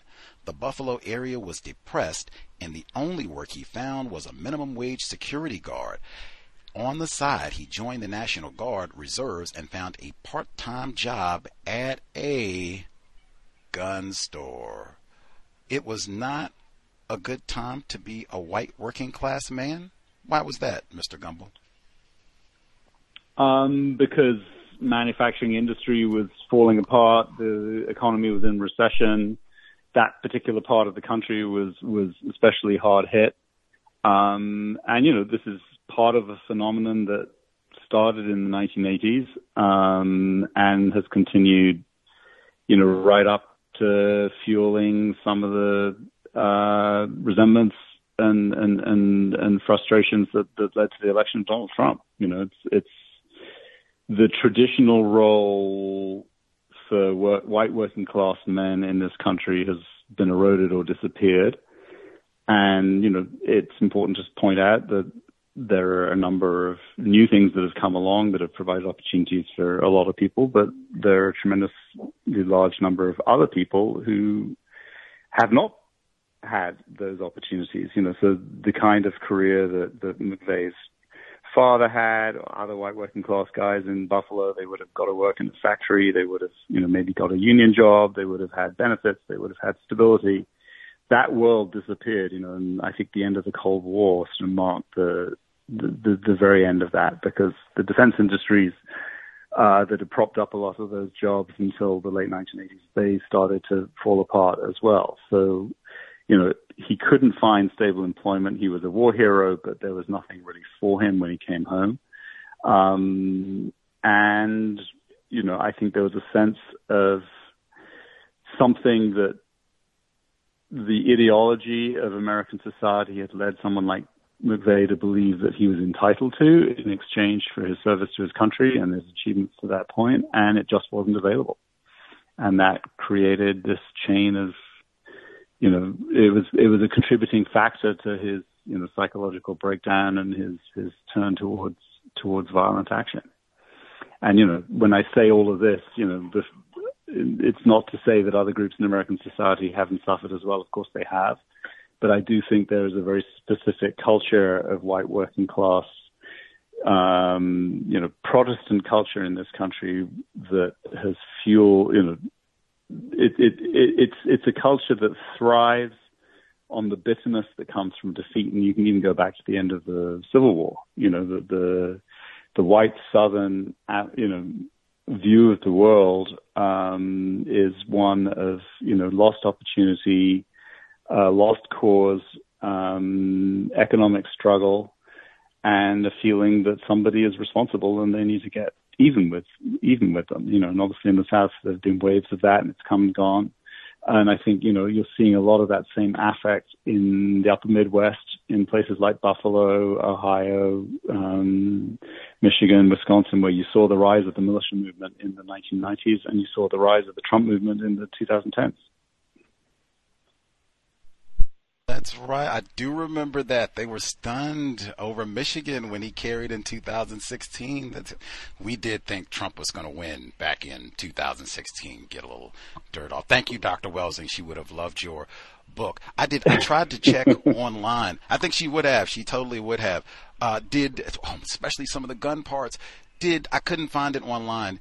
Danielle Hunt. She worked at the Alfred P. Murrah building and had this contact with McVeigh. Is she a white woman or non-white? I couldn't. She is. That. Yeah. No. She she ran she ran the daycare center until just a few weeks before the bombing. Okay. okay. Um, and she was in her office in December of 1994, and her husband, Tom Hunt, was in charge of security for all the federal buildings in downtown Oklahoma City. He worked for the federal government. Um, and McVeigh comes in on, using an alias, saying that he's a military guy who's about to move to Oklahoma City and he wants to find a place for his kids. Um, and all he asked about is the security arrangements in the building and in, in, and in the daycare center. And she found that really bizarre. And then her husband, she, she called, I think, her husband, who came up and basically took one look at this guy and decided he was up to no good and, and chased him out of there. Um, so when the bombing happened, um, Danielle Hunt, first of all, she knew all these kids like her own kids because she had been with them day in, day out until just very recently before. So of course she was completely devastated by what had happened. And the new operator of the daycare center did not know the kids yet because it had been so recent. So she was the one who had to go to the morgue and identify them all. Can you imagine? Um, and then she also told the FBI there was this guy who came in a few months ago and he was asking all these weird questions and it could have been a tremendous lead for them. And they didn't take it seriously they didn't, you know, I only found out, she told me, first of all, that she had told the FBI this, and then I went through all the files because I had the entire archive and found her FBI interview where indeed this is exactly what she says. But she was never called as a witness at trial. She was never called back. They never acted on her lead as a way of furthering the investigation. Nothing. That is stunning. I did not know that as well. And you point out one, like, wow, that is like uh, the young people. Did they still say mic drop? I don't know if they still say that or not. But I mean, if you can go to trial, he knew there's a daycare center. Like whatever your politics, you're mad about the gun law or Turner Diaries or whatever, but you are aware there's a daycare. They're two year olds. They certainly are not responsible for any of this. You can't have a gripe with them. Five year olds and very young children. You're aware of this and collateral. That's what he said. Military collateral damage. Collateral damage. Well, I mean, you know, one of the things that I've established not as an absolute certainty, but you know, there's compelling evidence to suggest that the bomb plot, as originally conceived, was to drive the truck with the bomb in it into the underground parking lot that was shared by the federal building and by the federal courthouse next door. And the target, as I mentioned at the top of the segment, was federal judges. And, you know, I've heard this from both sides. I've heard this from law enforcement sources. I've heard this from sources within the far right that um, for all the meticulous planning that went into the bombing, they overlooked the fact that the truck they rented was too tall to fit into the underground parking lot. And they discover this at 8.15 in the morning when they try and pull it in there. So suddenly there they are in Oklahoma City with a truck loaded with a bomb. Their plan has gone awry and they don't know what to do next. Um, and then the next step, as I was told also again by, you know, both sides, both by law enforcement sources and from far right sources, was that the next idea was to drive the truck into an alley that was between the federal courthouse and the second courthouse building that was the old bankruptcy court next door to that the thinking being that if the bomb goes off in an alley, it's going to have this sort of echo effect that could pancake both buildings. That had to be aborted because a marshal's truck had just pulled into the same alley to deliver a prisoner for court that morning. And so they rapidly reversed back out of the alley and, you know, they're now onto plan C. And, you know, this is again, this is not confirmed completely, but there, there are indications pointing to this, that it was then McVeigh's idea and McVeigh's idea only to park the truck underneath the daycare center. And he had scoped it out several months earlier, as Danielle Hunt testified and could have testified in court, but was not asked to. Um, and he had a very specific idea that he wanted to kill children in revenge for the children who had died at Waco. and, you know, if you want to try and understand why he was arrested alone in a junker car that, you know, he was lucky it got as far as it did out of Oklahoma City. You know, my best interpretation, and is only an interpretation, is that there were others with him. They vehemently disagreed with the idea of targeting the children. When McVeigh insisted they abandon him, took the getaway car, which was probably a Ford Ranger that was registered to McVeigh's name, of which no trace has ever been found again since. And McVeigh was left with no choice but to drive off in what was intended to be a drop car. It was intended to be a car that would act as a signature for the bombing. It had all the material in there that would give the ideological justification for the bombing and so on and so forth. And he was forced to drive away in that car on his own. Um, that's sort of my best reconstruction of what actually happened that morning. Again, can I swear up and down that's what happened? No. Um, but several sources, you know, on each side of the story have sort of pointed to signs that that is what happened. And, and in my mind, that's what makes best sense. Because, you know, the FBI, there are a number of things the FBI has never been able to explain. And one of them is why was McVeigh driving away from the bombing in a 17 year old car that had no back license plate, which was made in a sitting duck to be pulled over. And, you know, my best answer is, um, the license plate was removed in order to attract law enforcement attention so they'd find it as a drop car. It was never intended as a getaway car, and that was what he was forced to use.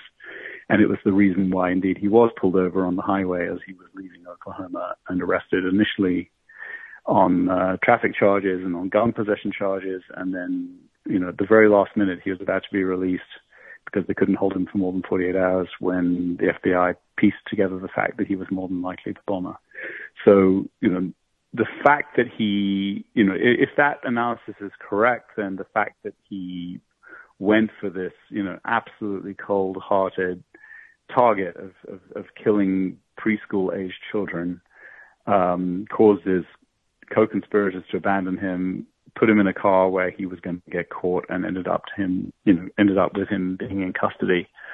Um, it, it's sort of a, it, it's an extraordinary chain of events, um, and it makes you realize that you know had things gone a little differently, had they planned things a little better, had they been a little more careful about how tall this Ryder truck was, um, it's possible none of the bombers would have been caught. Wow. Now that is staggering. Wow. context of white supremacy. I have to think on that one for a minute. What just inches? Right. They talk about that a matter of inches, and they even have witnesses who say that they saw them struggling, like, "Oh darn, the truck won't fit. We did all this planning and inches, all just like the Columbine but We did all this planning, and oh no, the bombs don't. Ah, uh, uh, you even talk about in the book now. Dang, some aspects of this.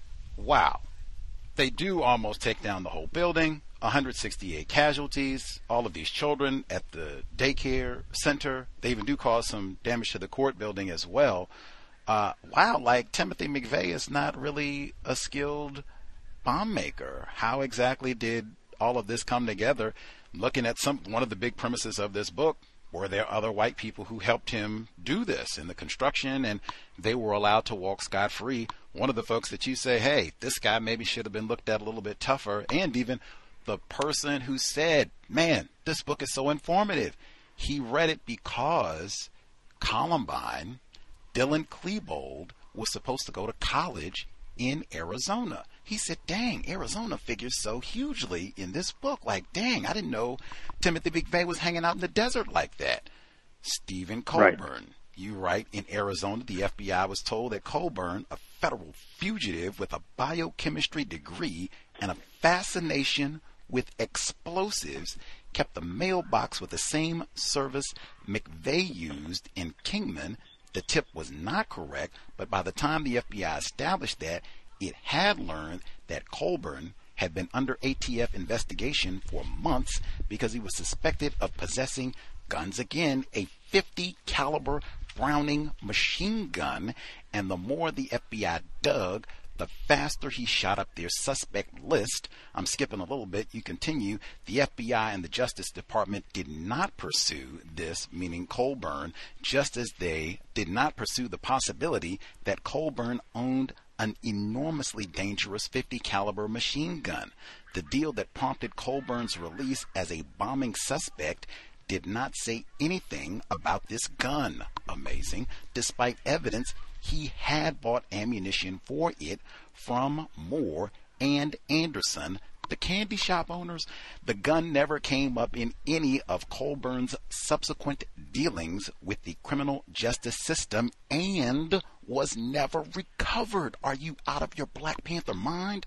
Colbern's lawyer, Richard Hanawalt, called it the 800 pound elephant in the room. That's what I mean about broad brush white power. And this guy walked free, no nothing. Right. Well, you know, um, let me backtrack a little bit. So if we're looking at, you know, who might have helped McVeigh and Nichols build a bomb, Steve Colbern was obviously somebody who law enforcement considered very seriously because he had the skills.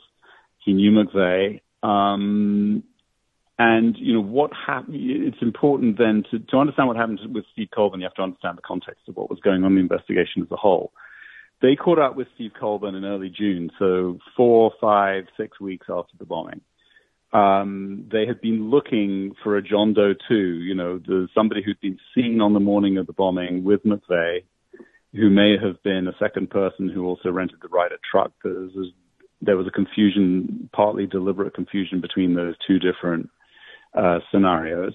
Um, but in any case, there was there was a public perception there was another suspect out there, and for several weeks the FBI looked and looked and looked, and they got pretty unlucky. They they they they couldn't figure out who this other person might be, and then in early June, the Justice Department made a determination.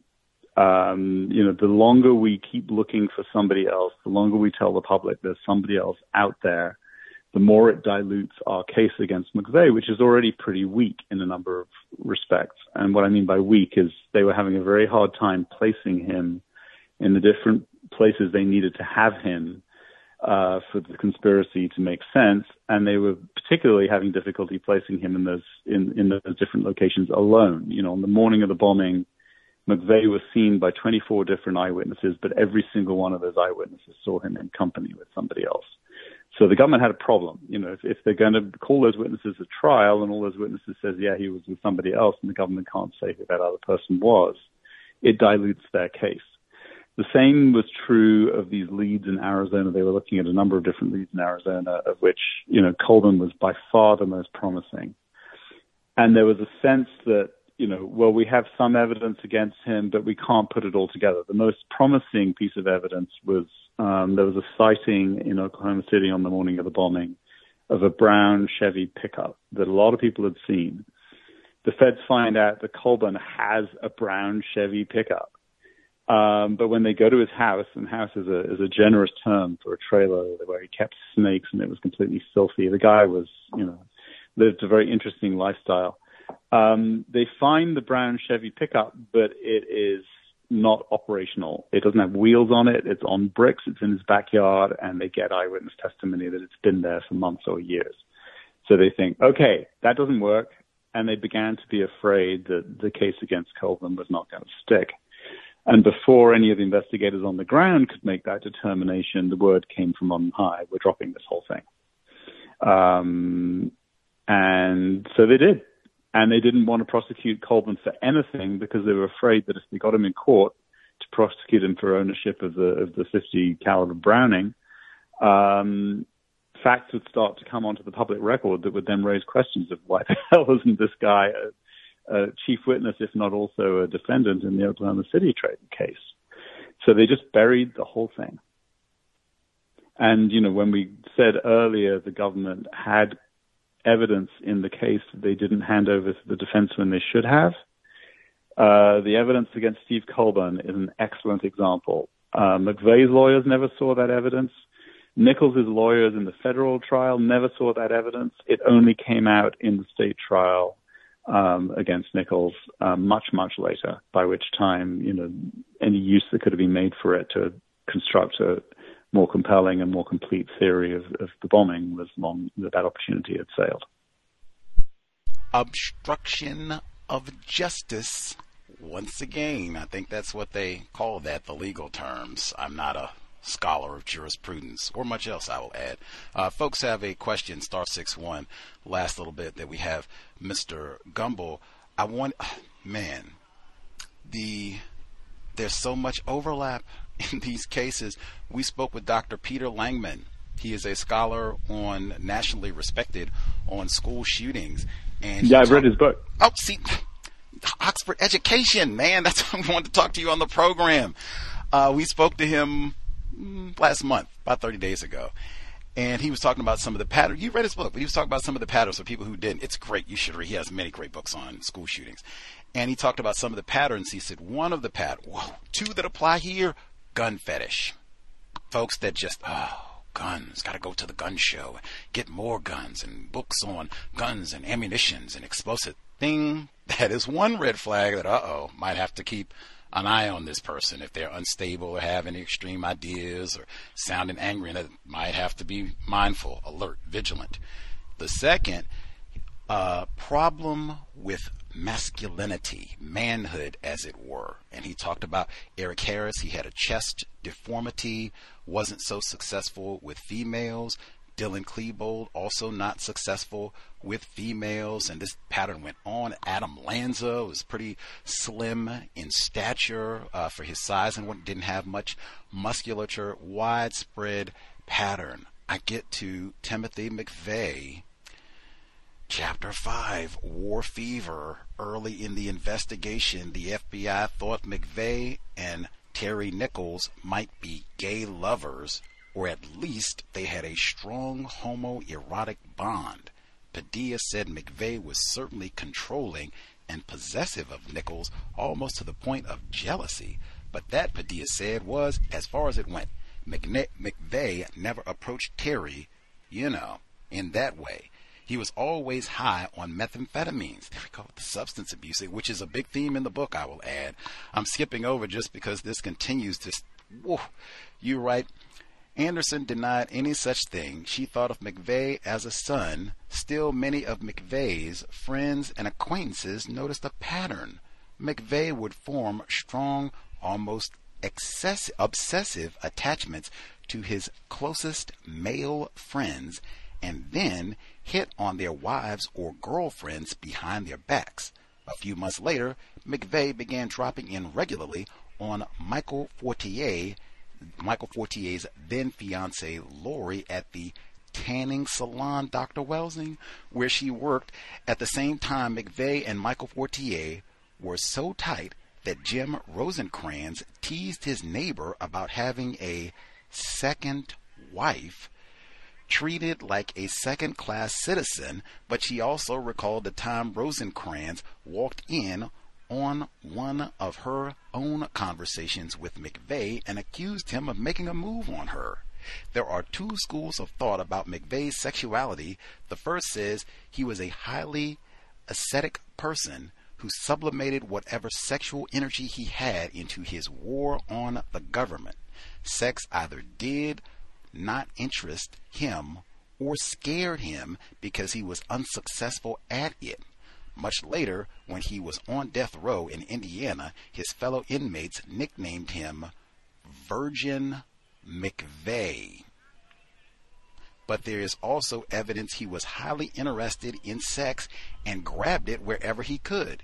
Beyond his beyond this, Beyond his flirtations, he almost certainly had a brief affair with Marife Nichols in the summer of 1994. Marife testified about it at trial, and Terry Nichols subsequently confirmed he had been betrayed by his wife and best friend McVeigh. This guy is a real stand-up dude. like, woo.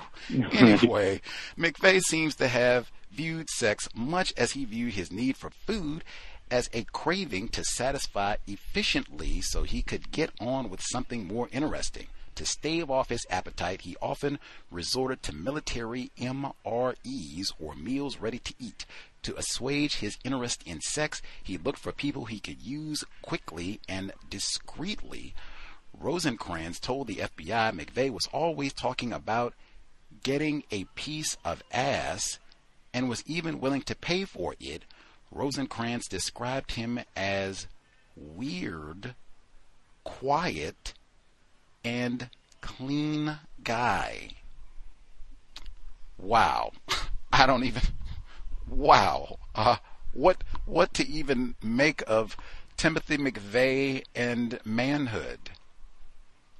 Well, I think you know beyond what I wrote there, which I would stand by completely. I think you know one way to understand McVeigh's view of sex as, an instrument of power, that he used it to manipulate his friends. Um, and you know he was very much if, if you read the relationship between him and Nichols and listen to what Terry Nichols has to say about it, Nichols definitely felt that McVeigh manipulated him from day one. Um, and Nichols didn't have the wherewithal to stand up to him in a number of crucial respects, and obviously has lifelong regrets about having gone along with the bomb plot to the extent that he did. I, I, I don't think if he had a chance to do it over again, he would have. Um, and some of that was to do with you know threats to his family. Some of it was the way he manipulated him through his wife, uh, Um, so that's you know one side of McVeigh and sex and power and what he was up to. The other incident, which you didn't mention, which I feel compelled to, is the FBI found evidence um, of a gay relationship that McVeigh had in Arizona uh, with a guy who picked him up one night as a hitchhiker um, and the the description of the relationship is is absolutely extraordinary. You know, the, there was a moment at which um, McVeigh reaches over to grab the guy by by his crotch and says, you know, do you want to have a penis party? Um, and in my mind, you know, the, the penis parties in the desert is is what sticks in my mind but it's very much, you know, that I don't think was in, it was a relationship based on manipulation or power, but I do think it fits that pattern of, you know, the meal's ready to eat concept of sex. You know, you grab it, you do it, you move on. Um, but it is, it is an extraordinary episode that I'm sure McVeigh with his radical far right friends would, would not, would not have wanted to advertise because, you know, there were members of that crowd who believed that homosexual acts were um, acts worthy of condemnation to death.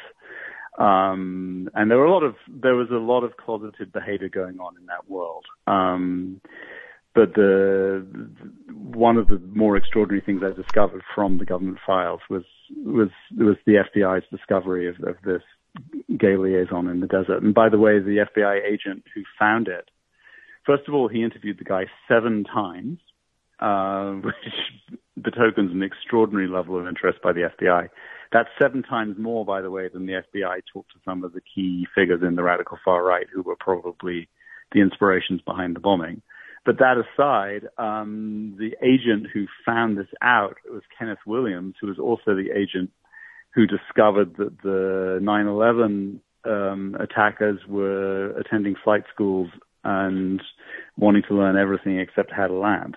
Um, and he passed that along, you know, in the summer of 2001 and was disregarded. You know, another instance of institutional blindness um, for all kinds of reasons. You know, a different set of reasons with 9/11, but very similar institutional structural problem of you know good agents finding finding out interesting things and then it goes nowhere. Um, but in terms of McVeigh and sexuality, that was you know, I, I, it was certainly not the most significant thing I found in my research, but it was it was it was one of the more jaw-dropping things that I found.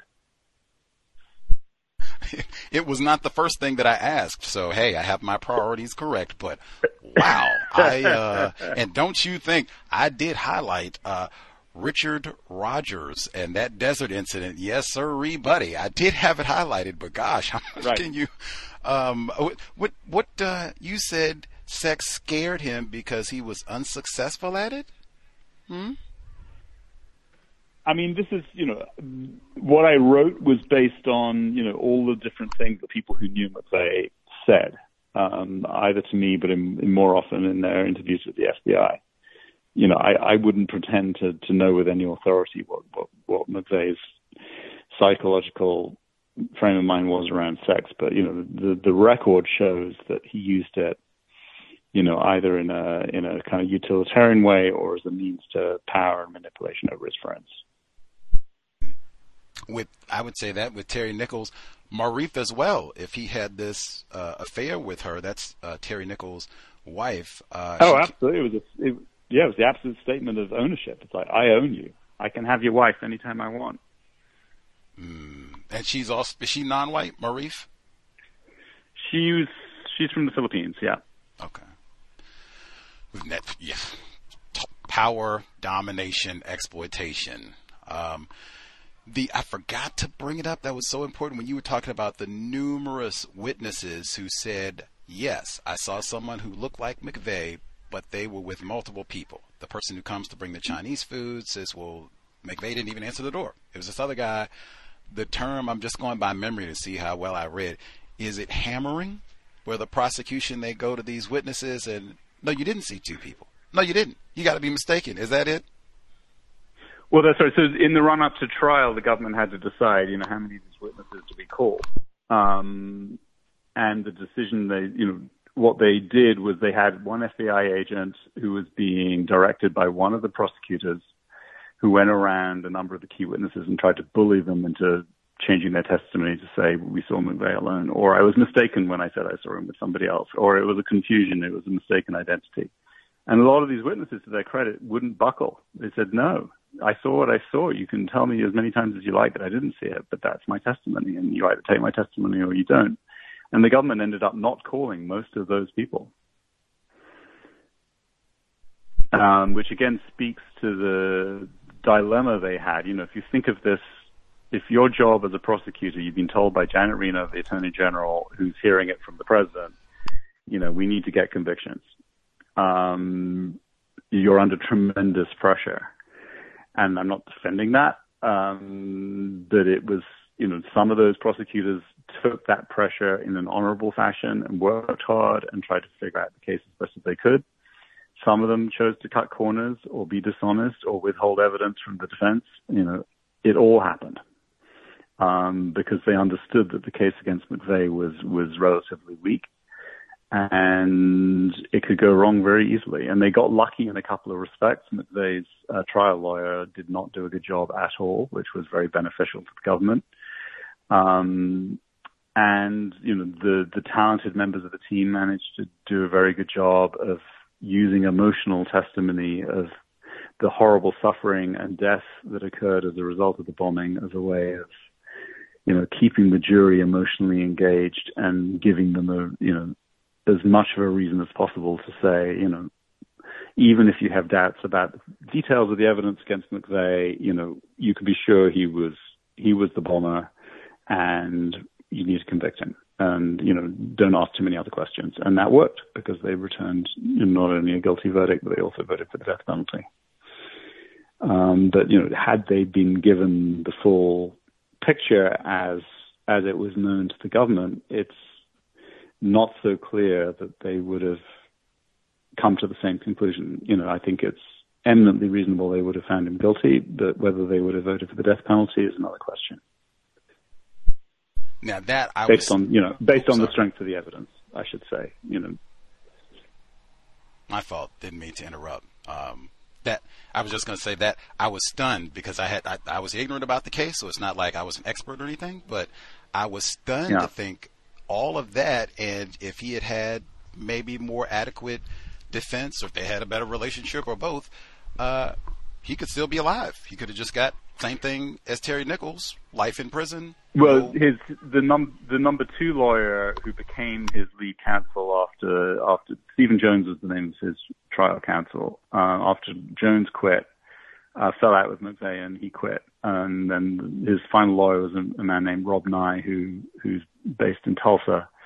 Excellent lawyer. Um, argued as hard as he could for McVeigh to be kept alive, not so much as a matter of justice, but also as a matter of um, as a matter of investigative interest. You know that McVeigh still had things to tell investigators about the bombing that that they didn't know yet.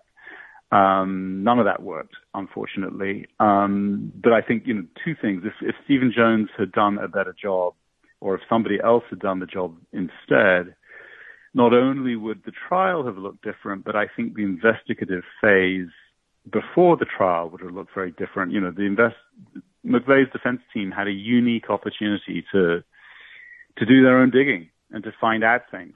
And um, Stephen Jones spent most of his time and a lot of money traveling around the world pursuing who knows what theory or idea. Um, and it looks an awful lot like you know he was traveling around the world for his own entertainment a lot of the time.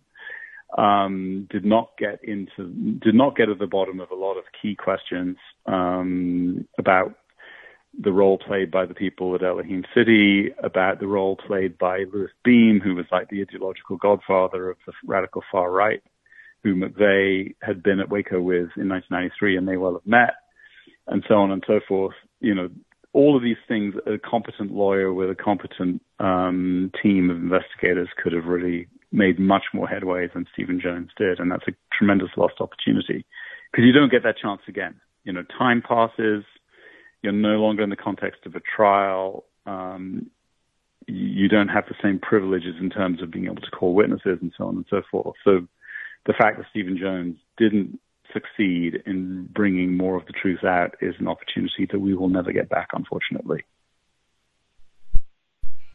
Wow, that is, uh, yeah, that is. And when he was, I guess, wanting, he sped things up. You talked about that in the book. I think that part I did know about that he Timothy McVeigh uh, sped things up and didn't want to go through all the appeals because the death penalty can take years if they you know do all the court procedures and exhaust all of your efforts. But he wanted to kind of speed that up, uh, even though I think that was kind of unprecedented. You document some of that. Now that they can hear us, make sure that I get it in. Uh, Lakesha Levy, uh, I guess one we can clarify is she a white person or a non-white person what is the significance of uh, Lakesha Levy and I guess the confusion around her burial?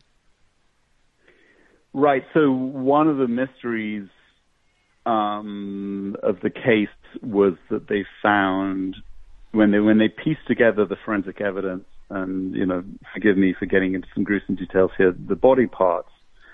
Um, there was an extra leg that they couldn't account for. Um, and it, it, got very complicated. And forgive me, you know, from the passage of years, I don't remember the exact details, so I'm not going to give them now over the air. But Lakesha Levy, as I recall, was a servicewoman um, who um, perished in the bombing.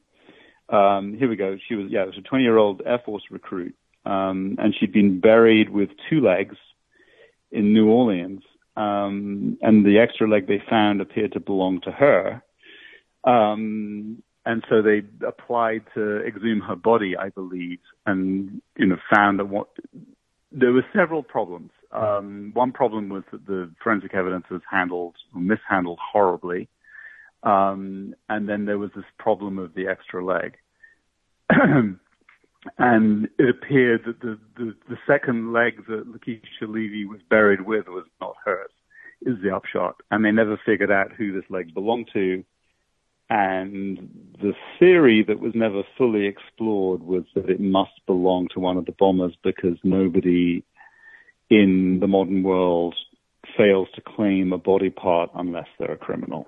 You know, unless there's a compelling reason not not. So there is a theory that uh, whether you call him John Doe 2 or some other co-conspirator, perished in bombing, and you know one of his legs was recovered, but no more. Um, so it's you know one of the enduring mysteries of, of, of, the case that's never really been fully explored. And part of the reason it's never been fully explored is having exhumed Lakesha Levy's body and found that there was still an extra leg. You know, they could have kept going and tried to exhume everybody and look at all the body parts that were buried, and they just didn't have the heart to do it. It's putting the families and you know everybody's loved ones through you know untold grief for what is essentially a horrible mistake by the FBI evidence recovery teams, and they decided they weren't going to do it. The cows context of white supremacy. Uh, one, I guess when Timothy McVeigh, I talked about he sped up the process to get to the execution, which was on closed circuit TV for the victims. I didn't know that either. Like, wow, that is, should I say, macabre at the minimum? You have better education than I. Is there a better word to describe that? Medieval? I don't know. Uh, All of the above, yes. ghastly. I don't know. Uh, before he got to that point, you talked about how they formed a clan at the Supermax facility because there were not that many white people there. I did in your book. Now you called it Celebrity Row. I had read it in Time magazine. They called it Bomber Row because the late Ted Kaczynski and uh, McVeigh were even Ramzi Yousef uh, from World Trade Center the first right. time around were all there. I heard it called Bomber Row. You got Celebrity Row, I guess. Even that says something. Celebrity Row for bombing. Right. Wow.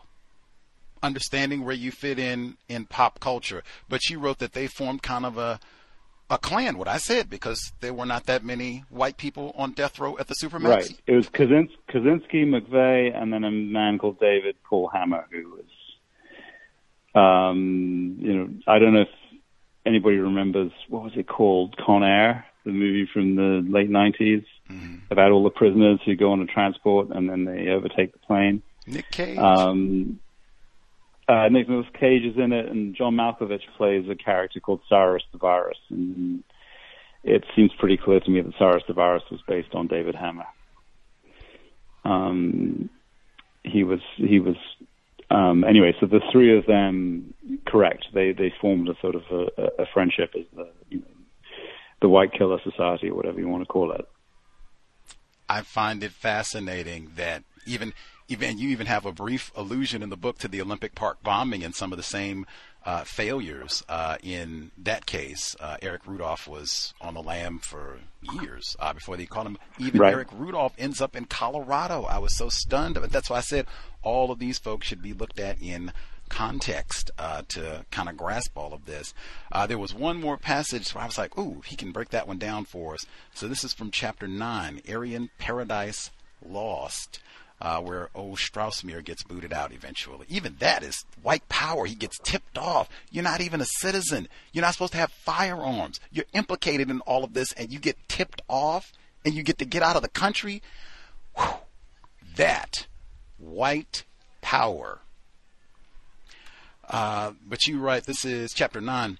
The, the prosecution team had its own disagreements and strong personalities to contend with. Its members had fundamentally different views of the case, from the hawks who wanted to paint McVeigh and Nichols every shade of black to more subtle minds who questioned the degree of Nichols' guilt and wondered who else might be involved. That I had not heard that phrasing before. Wanted to paint McVeigh and Nichols every shade of black. What does what does that one mean? Oh, it just means that they were evil and that was it. You know, that they saw them as like cartoon villains. Wow. Okay. That's.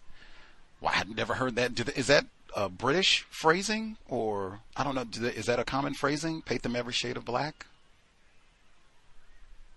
I mean, I, I, I, I don't remember what was going through my mind when I wrote it, but what it means is, is what I said. You know, that they, there was that they wanted to look at everything they'd ever done in their lives and see it through a prism of absolute evil. That's what I meant by that. I see. I see. I I just had never heard that as a uh, like. I guess when people have uh, phrases, uh, it was a black day. Like I've heard that one before, but wow, that's. that's do, do they have an opposite of that one? Do they have like if they want to uh, make sure that someone gets acquitted and we're going to whiten them up, make them as innocent, pure as possible? I guess you talk about white knights, right? Hmm. Hmm. That is fascinating.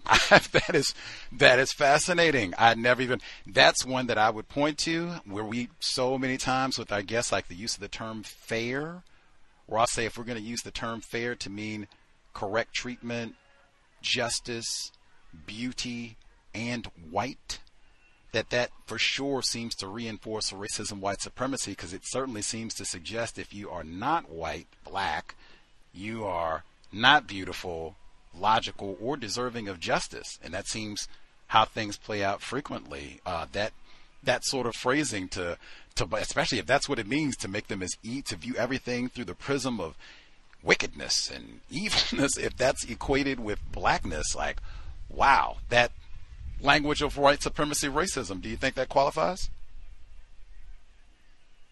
Um, yeah, I, I, Sure. You know, I mean, I, I, uh, yes. I mean, I'll, I'll let you be the comment on that. Just we pay attention to words. Uh, frequently, we have authors, and just like words are important, and and the way that we, particularly the way that we use blackness, because it's so consistently where blackness is associated with criminality. They don't say the white market when they're talking about some sort of illicit trade in arms or explosive parts. They say the black market. Uh, when they say that individuals frequently classified as white, when they embezzle or what have you, same thing I was talking about before, not saying that Timothy McVeigh is a domestic terrorist. They will say individuals have committed white collar crime. That's sort of the language of racism where it's consistent. White is fair, innocent, pure, godly even. Black is wicked, evil, vile. Do you I mean you're born in Britain, do you see that same sort of pattern even across the pond? I mean, this is this is going way beyond the remit of what we're talking about. Um, I'd have to think about it. You know, I mean, if you're asking me, are, are there patterns of racism in in British society and British colonial history? Of course, there are. You know, how that plays out is not something I've I've given deep thought to. So I, I'd rather not answer that right now. I see. I mean, you speak English. You've been we've been chatting now for two hours. Just do they have those type of phrases? Like it was a dark day when something bad happens. Do they have those same type of phrases? Sure. That's all I'm saying. That's yeah. My, no, there's definitely there, there's there is a there is a emotional and moral component to use of shading and color in in the English language. That is true. For sure. That's all I'm getting at. Some of the related to the phrasing in the book. They were going to make. They were going to. Uh, I, I didn't know if that. Like I said, I was just curious. Every shade of black. That's, yeah. Wow. Yeah. Wow. Uh, I think. Uh, uh, getting all of my questions. I think I got it all. I guess the Eric Rudolph. That was the only one uh, that I said, "Wow, that is so similar." You just kind of casually mentioned the Olympics. I know you had a massive project. It's probably more you could have included, but not even a, a whisper because it seems so so similar and the same white supremacist ilk with Eric Rudolph in the same time period. Was there a thought to include a, maybe a, a quick sentence on him, or no, just couldn't? Well, in the book. Yes, sir. Well, the, I'll tell you that the, the first draft of the book was twice as long as it ended up. There was mm. so much material, and we just had to kind of make it a manageable length. So, yeah, the Eric Rudolph story. I've written about Eric Rudolph separately if anybody wants to Google my name and his, you'll find a, a long piece about Eric Rudolph by me. But um, he was not directly, revol- you know, he had no direct involvement in the bombing, so he he had the cutting room floor. Okay. I, dang. I wish I had looked that up beforehand. I'll look that up. The piece on Eric Rudolph. I'll share uh, once I do my uh, quick search and bang, I'll put it on social media and such. Oh, I forgot Jennifer McVeigh. I didn't even know he had a sister. That'll be my one to defiant. She shared his views and he had been over that's his sister she had talked to timothy mcveigh had talked to his sister jennifer had talked to her in advance about his gripes about the government and firearms federal overreach overreach his frustrations about waco he had talked to her about all this so she was not surprised when all of this happens the federal government goes to talk to her she is i use that term all the time in talking to uh, talking about white people's conduct she is defiant. She doesn't want to help them at first. Is that true? Yeah, no, it is. I mean, I if, if it's a you know, I, we can talk about this all night. I, I do need to go actually. Um, so I don't know if we can wrap this up now. Oh, for sure, for sure. Thank you so much for sharing a bit of your uh, time with us, Mr. Gumbel. I think some of our listeners got bumped off; they couldn't get their question in before, but oh well, they'll be able to listen to the archive easily. Uh, the book we've discussed, uh, Oklahoma City, co-authored uh, with our guest uh, Andrew Gumbel. Learned so much. Thanks a ton for sharing a bit of your Saturday evening with us, Mr. Gumbel. You're more than welcome. Have a good one. Yes, sir. Thank you a lot. Okay. Bye bye. Mm-hmm context of white supremacy. Man, I didn't know. We got dumped. I don't even know when we got disconnected. I'll have to go back to see in the archive, like where we got, because I played the audio. I played the audio at the, uh, ah, I played the audio at the beginning of the program, and I couldn't really see where it got dropped out because I was, you know, doing our. I had no reason to think we had got disconnected from the uh, live line, but we got disconnected at some point. Thank you to the folks who let me know that they could not hear for the people who were on the phone line. Um, man, man. Ah, anyway, at least it'll be correct for the uh, archive. Oh well. Context of white supremacy, and thank you to the listener. I guess thank you to the people who let me know they couldn't hear on the phone line. Much obliged. Until justice at gmail.com. Thanks to the folks who let me know about the uh, book to begin with, because this is another case that I really had not researched, uh, you know, at all. Really, I can't really say. I, someone had given me like a, a question, ten questions maybe on the bombing. I probably would have got if it had been anything beyond who was engaged in this. Timothy McVeigh, the Nichols brothers, I probably would have not got anything else beyond that. When did it? I could have got that. When did it happen? Mm, that's about it. Maybe they went. I don't. Mm, yeah, I don't think I could have got much more. When was he executed? Did he go to Colorado? Where did the execution take place? I think I would have probably got F on all the rest of those questions. Anywho, uh, all a part of our Columbine series. I don't think we would have done the program today at all. I think I can say that with some confidence because the listener who told me about this book referenced it by saying they all of this was spurred by us studying Columbine and uh, yeah, the connections to Arizona. We talked about some of it, but there's a lot of Columbine uh, overlap with this case. I'd say with Eric Rudolph's case as well, probably with Timothy McVeigh, excuse me, with Ted Kaczynski uh, as well. The Unabomber would just would just have to do more research on that. When I was trying to do that once he passed away, just you know a few weeks ago. Any hoodles. Um, I appreciate Mr. Gumbel hanging out, spending some time with us. Uh, I will say, hey, uh, system of racism, white supremacy. Anytime we have an opportunity to talk to an informed white person, I'm trying to extract as much information as possible. So, you know. Hmm.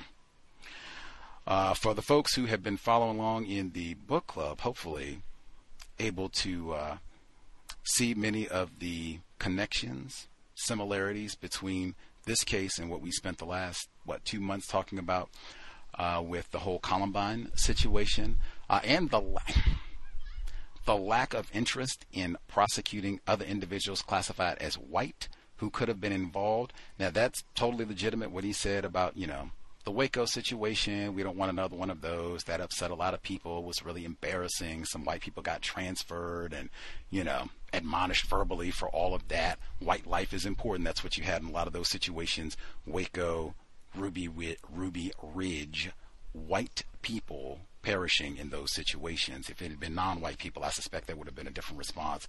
N- totally, it would not have galvanized all of these white people about government overreach. Anyway, all of that super important, but man, it would not have been allowed to have all of these when he talked about Elohim City. They have whole documentaries online about this place. I think this place still exists. We're talking about stuff from is that like 30 years ago at this point? This place still exists. And all these little, what do you, what do you I don't even, what you call them? Uh, encampments? There might be a better term. I think that's the term he uses in the book. I wouldn't even know what to call them, but uh, areas where individuals classified as white practice racism, white supremacy, and they have either arms set up where they can go out and shoot, practice explosives, prepare for so called race war, and all the rest of that. All of these little enclaves, it would not be some, oh, well, we're afraid or we can't do this because we'll get in trouble or the backlash. Mr. Gumbel even includes that in the book. Like, dang, some of the white people, enforcement officers classified as white, said, what same thing that I'm saying. That's not a valid reason. If you got folks who are either breaking the law, suspected of breaking the law, terrorist activity, accumulating firearms. None of these are things that should be allowed for any reason, and they wouldn't be if they were individuals classified as not white. And the same thing that I said at the beginning, straight line uh, with all of this conduct from the 1990s to where we are right now uh, with all of it. Really, I didn't even With the Turner Diaries, he has it in the book repeatedly about the attacks on the power grid. Repeatedly is in there where they picked out that part and some of these very same white people, racists, that's what they called in the book, white supremacists, got their paraphernalia and all the rest of it and firearms, grenades, all of this. They too reading the Turner Diaries and yes, we can do the attacks on the power grids. This is 30 years ago. I'm so glad we read the Turner Diaries. Folks can check out if they need summer read. So that would be, I guess, three maybe for summer reading. You're at the beach trying to beat the heat wave or staying in the house in the air conditioning. Turner Diaries, William Pierce, if you haven't read it, that's fiction. Not super long, that one you can get through quick, relatively, I guess. Uh, the Hunter, I haven't even read that one myself. I got to put that on my summer reading list because I hadn't even heard of that one until I read this book, also by William uh, Pierce, white man. Uh, this book, I would add because so much of it is dealing with white supremacy racism. and all these white supremacist racist groups, people that are mad with the federal government and all that, even got the part about the racist jokes and all the rest of it. So much of it. And it's the same time period, all of that. If you were in with us with our study for Columbine, all of this is super relevant. Anywho, uh, let's see. Oh, yes, that was why. Normally, Saturday, we would be doing our compensatory call in, but man, since we're doing our Columbine, said we might as well try and, you know, learn as much as possible. We should be here on Monday with. Uh, white guest, different white person who also wrote about the Columbine situation. Many, as did many, many individuals classified as white, mostly uh, wrote about the Columbine situation. So we'll revisit that, even do maybe a compare contrast to some of the components that Dave Cullen talks about uh, versus what we've already heard, all that good stuff. Any hoodles. Uh, still no excuse not to be paying attention to what happened. News, updates, all that good stuff over the past seven days. I certainly was doing all of that because I had no idea. I think I had tried once before. We were going to have a guest uh, on Saturday in lieu of the compensatory call in, and then the guest reneged at like the last minute and all that. I was really upset. I was like, "See, we'll never do that again. Just do the compensatory call in." So I was totally uh, prepared. I'd been doing my collection and paying attention to news and events, things that were taking place over the last seven days, same as we always would. Even mentioned Buffalo, Timothy McVeigh, Buffalo native, talked about that right in the uh, beginning of the program. Uh, I'll even get in one news clip related to Buffalo that did take place within the last few days. Uh, give folks a chance. I guess if they uh, were here and were able to hear the broadcast, what we were able to talk about, folks have thoughts they can share. Uh, for folks who I guess were not able to hear, apologies for the tech difficulties. Had no idea, folks that were on the line could not uh, hear what we were discussing, but archives should be fine. Quick news segment from something that happened in Buffalo within the last couple of days, and we'll be right back. Context of white supremacy. I'm Krista Moran in East Buffalo. Families of the Tops shooting victims, survivors from that day, and lawyers announced at this church that they are filing a 171 page lawsuit against the corporations they feel are responsible for what happened on May 14th. The family members of seven Tops shooting victims, as well as survivors, are seeking justice more than one year after a racially motivated shooting took 10 of our neighbors. Aaron Salter's wife, Kimberly, was emotional talking about that day inside of Elim Christian Fellowship. It didn't just end on 514. We live this each and every day, each and every moment of the day. I stand here still grieving my husband's loss. The family of Ruth Whitfield also sharing their pain Wednesday morning. I can't give her a hug. We can't go fishing or camping or we can't do anything else ever again. And all of us, all of us are hurting. All of us feel, you know, all of the things that have been said and then some. Now, families impacted by that tragic day want to see accountability, including Zeneta Everhart. Her son Zaire Goodman was shot but survived the attack. Social media gun manufacturers have to be held accountable. Amen. Zaire has pieces of those bullets in his body, and they will be there forever. Attorneys Terry Connors and Ben Crump, alongside several other lawyers, filed this lawsuit against big name companies like Meta, Reddit, Twitch, Google, and YouTube. The gunman's parents are also named in this civil suit that's demanding a jury trial. The influence, the radicalization, the engagement, the enablement that occurred on the internet is something that has to stop. The lawsuit states that the Buffalo shooter was radicalized by overexposure to racist tropes, themes, and content online, and that social media has been integral to the rise of white supremacy. Crump says he believes this will be a landmark lawsuit and hopes the companies who are held responsible will change practices so that this never happens again. This is one step closer to trying to get to justice. It's going to be a long journey, and they are prepared. And it is our objective, as we said previously, to make sure that everybody who loaded that gun is held to account. The families of the Tops shooting victims and survivors are now praying this lawsuit will bring them justice. We are here to make a change. People will know that what happened on May 14th will not be forgotten. Krista Moran, 7 News. May 14, 2022. Real talk, maybe we should talk about this all night. I was going to put Let's Go Buffalo at the beginning of this.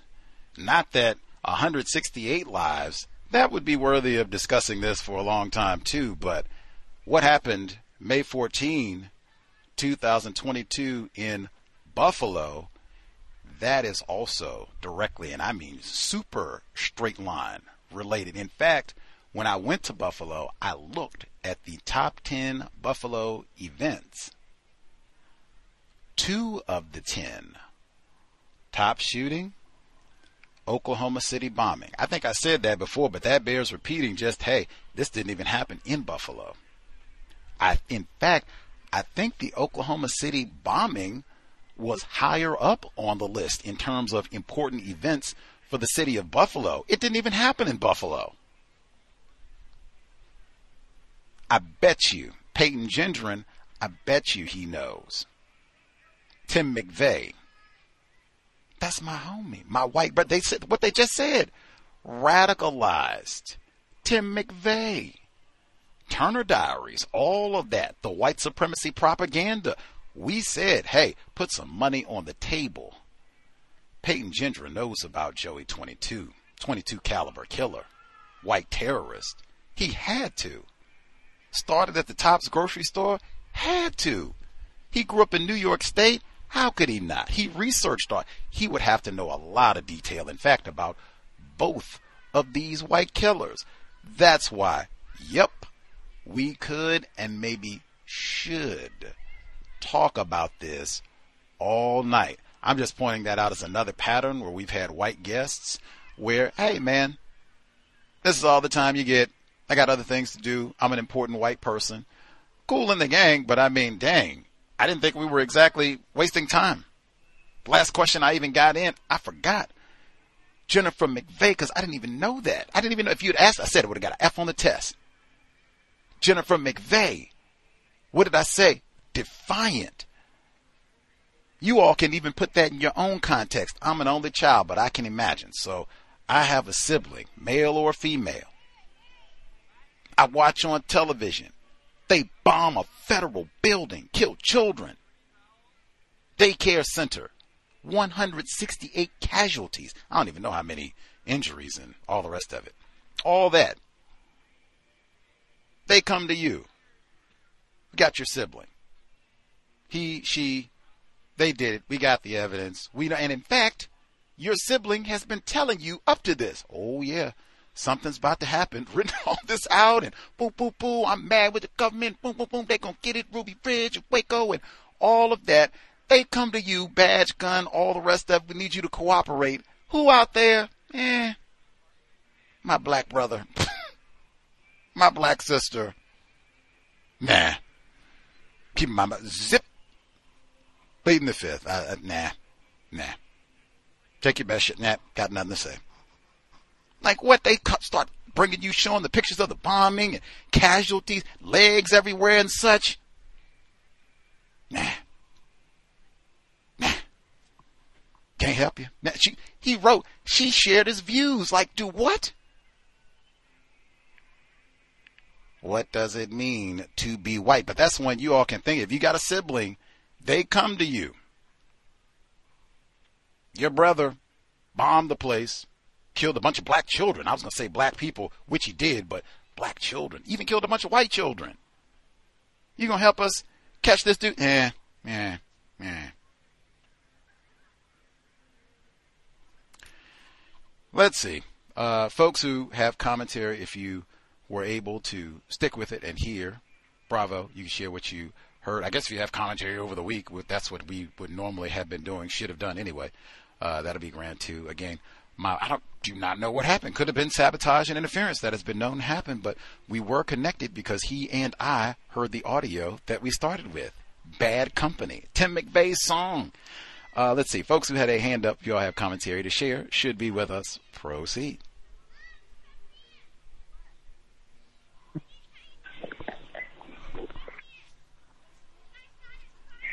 Can I be heard? Z's mom, yes, ma'am.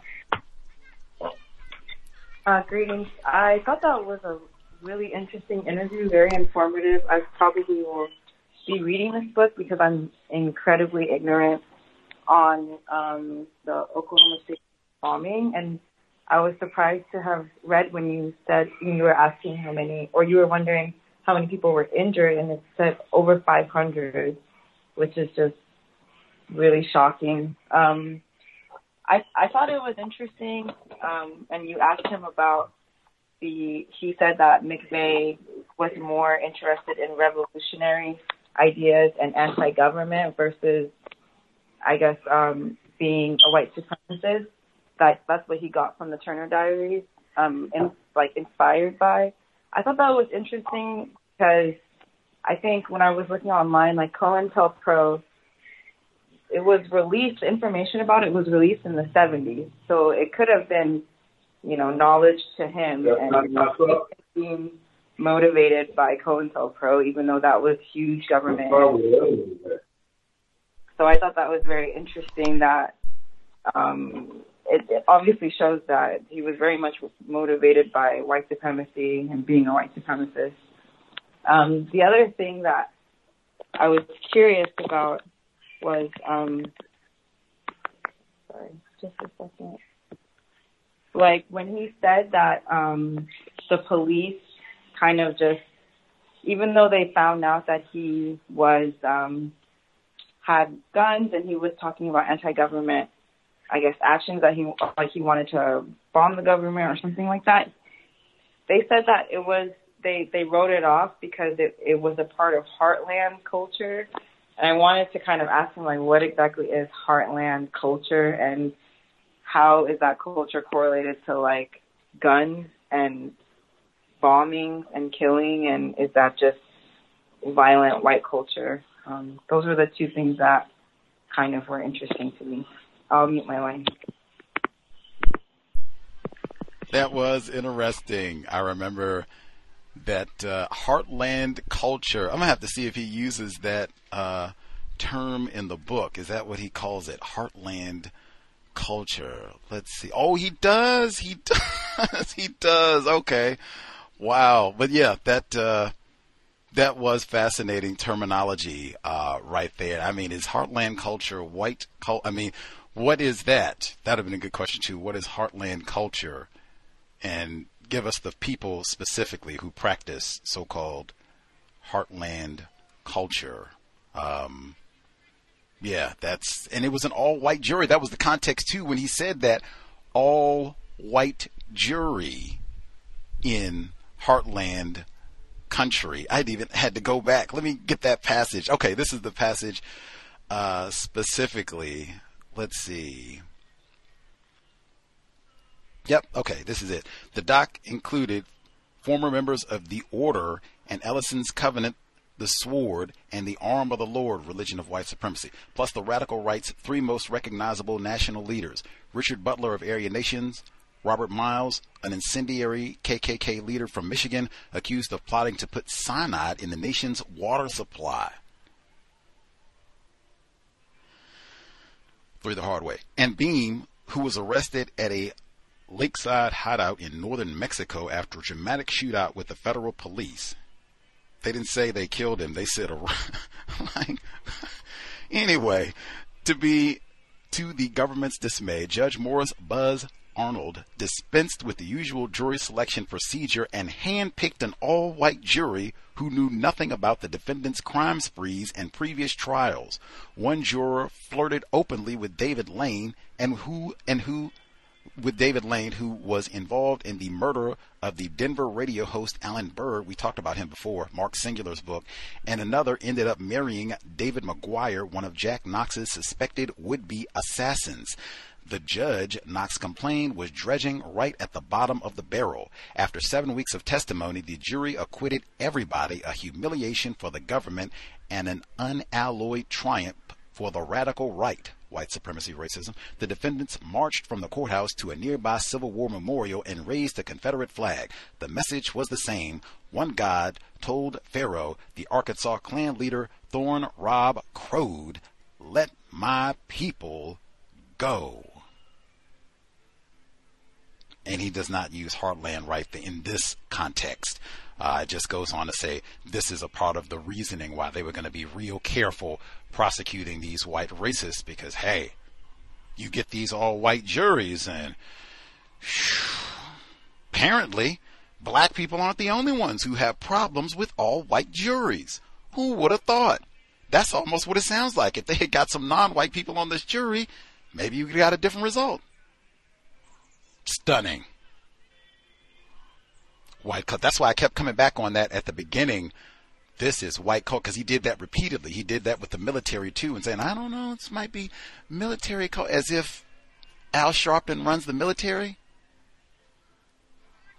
Rodney King run the military. Jackie Robinson ran the military. Neely Fuller, he ran the Air Force. he was, I'm like, come on, man. Come on, man. Come on, man. Talk to me like I came out of the cotton fields uh, other folks who dialed in, if you have commentary to share. Much obliged, Z's mom. Other folks uh, for the hand up. Proceed.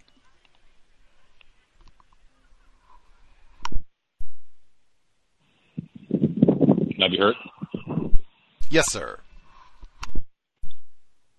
Thank you. greetings, Gus. Um, thank you for taking my call. Uh, greetings to all the callers and listeners. Um, the guest was very informative for the time that he stayed and the things that he said and what he didn't say. Um, yes, I definitely noticed um, his terminology um, when we were emphasizing this is a cultural practice. Um, that's why I'm using a broad brush. Um, how he obviously obfuscated terms. Um, I think, in my opinion, I think if you had a presented your definition of racism white supremacy, as usual, I know you're going information um, I think it. I think he might have exited earlier. Um, I found that every time that racism um, was brought up, he used terms like far right. I was going to ask him, um, is far right the same? Can I replace far right with racist white supremacists? Because that's what the information that he said seemed to be, but he didn't want to say it. I find that consistent pattern the white guests you have on the show. And thank you as always for the program especially the white guest policy, is so informative to non-white people. Um, I didn't really realize, you know, about Timothy McVeigh when it happened. It's like, you know, a white guy bombed something. Um, I used to know a victim. His father was actually doing security and went down to Atlanta for Rudolph. So I was definitely um, impacted by that, not just a metaphor or a pun. But um, we were worried for his safety because he was working security. So um, that was I remember that one vividly. McVeigh, um, um, I noticed a heavy pattern uh, with these white terrorists, um, their military background. Um, they have there's some kind of link that either they're all studying the same people or maybe they're all in the same group controlled by some other more powerful white people. Um, I was going to ask him about um, why is there compartmentalization between these agencies if they're trying to catch the same person? Um, that tends me to believe or speculate that these people are allowed to do that so they can um, claim non-accountability. Like, oh, okay, you know, I, I didn't get the information, so you can't be hold. You, that's a military. That's military strategy. Um, yes, thank you for the program, um, and I'm out there. Thank you. Timothy McVeigh was enlisted at Fort Benning. Joseph G. Christopher. That's one I should have asked. Talk about talk about this all night. I should have asked him that. Did you know about Joseph G. Christopher? He was also enlisted. I think I had to double check to see if Eric Rudolph was enlisted there because that might be trifecta. Uh, that all three don't hold me on the last one, but I, Timothy McVeigh was enlisted at Fort Benning. Uh, that military go to get that military training and then come back and use it. And even hearing the way how he conducted himself, going out and killing folks, and that's cowardly behavior. I can't emphasize that enough. Uh, Mr. Gumbel said uh, Timothy McVeigh. There were reports that he was shooting helpless Iraqis, non-white people, when they were trying to surrender, no less. Ah, gunning them down. If they're in front of us, ah, and playing this thing, bad company till the day I die. I'm a bad man. I said, dang, we, have we heard that before? We've read that, right? American Sniper, Chris Kyle, saw the movie even, right?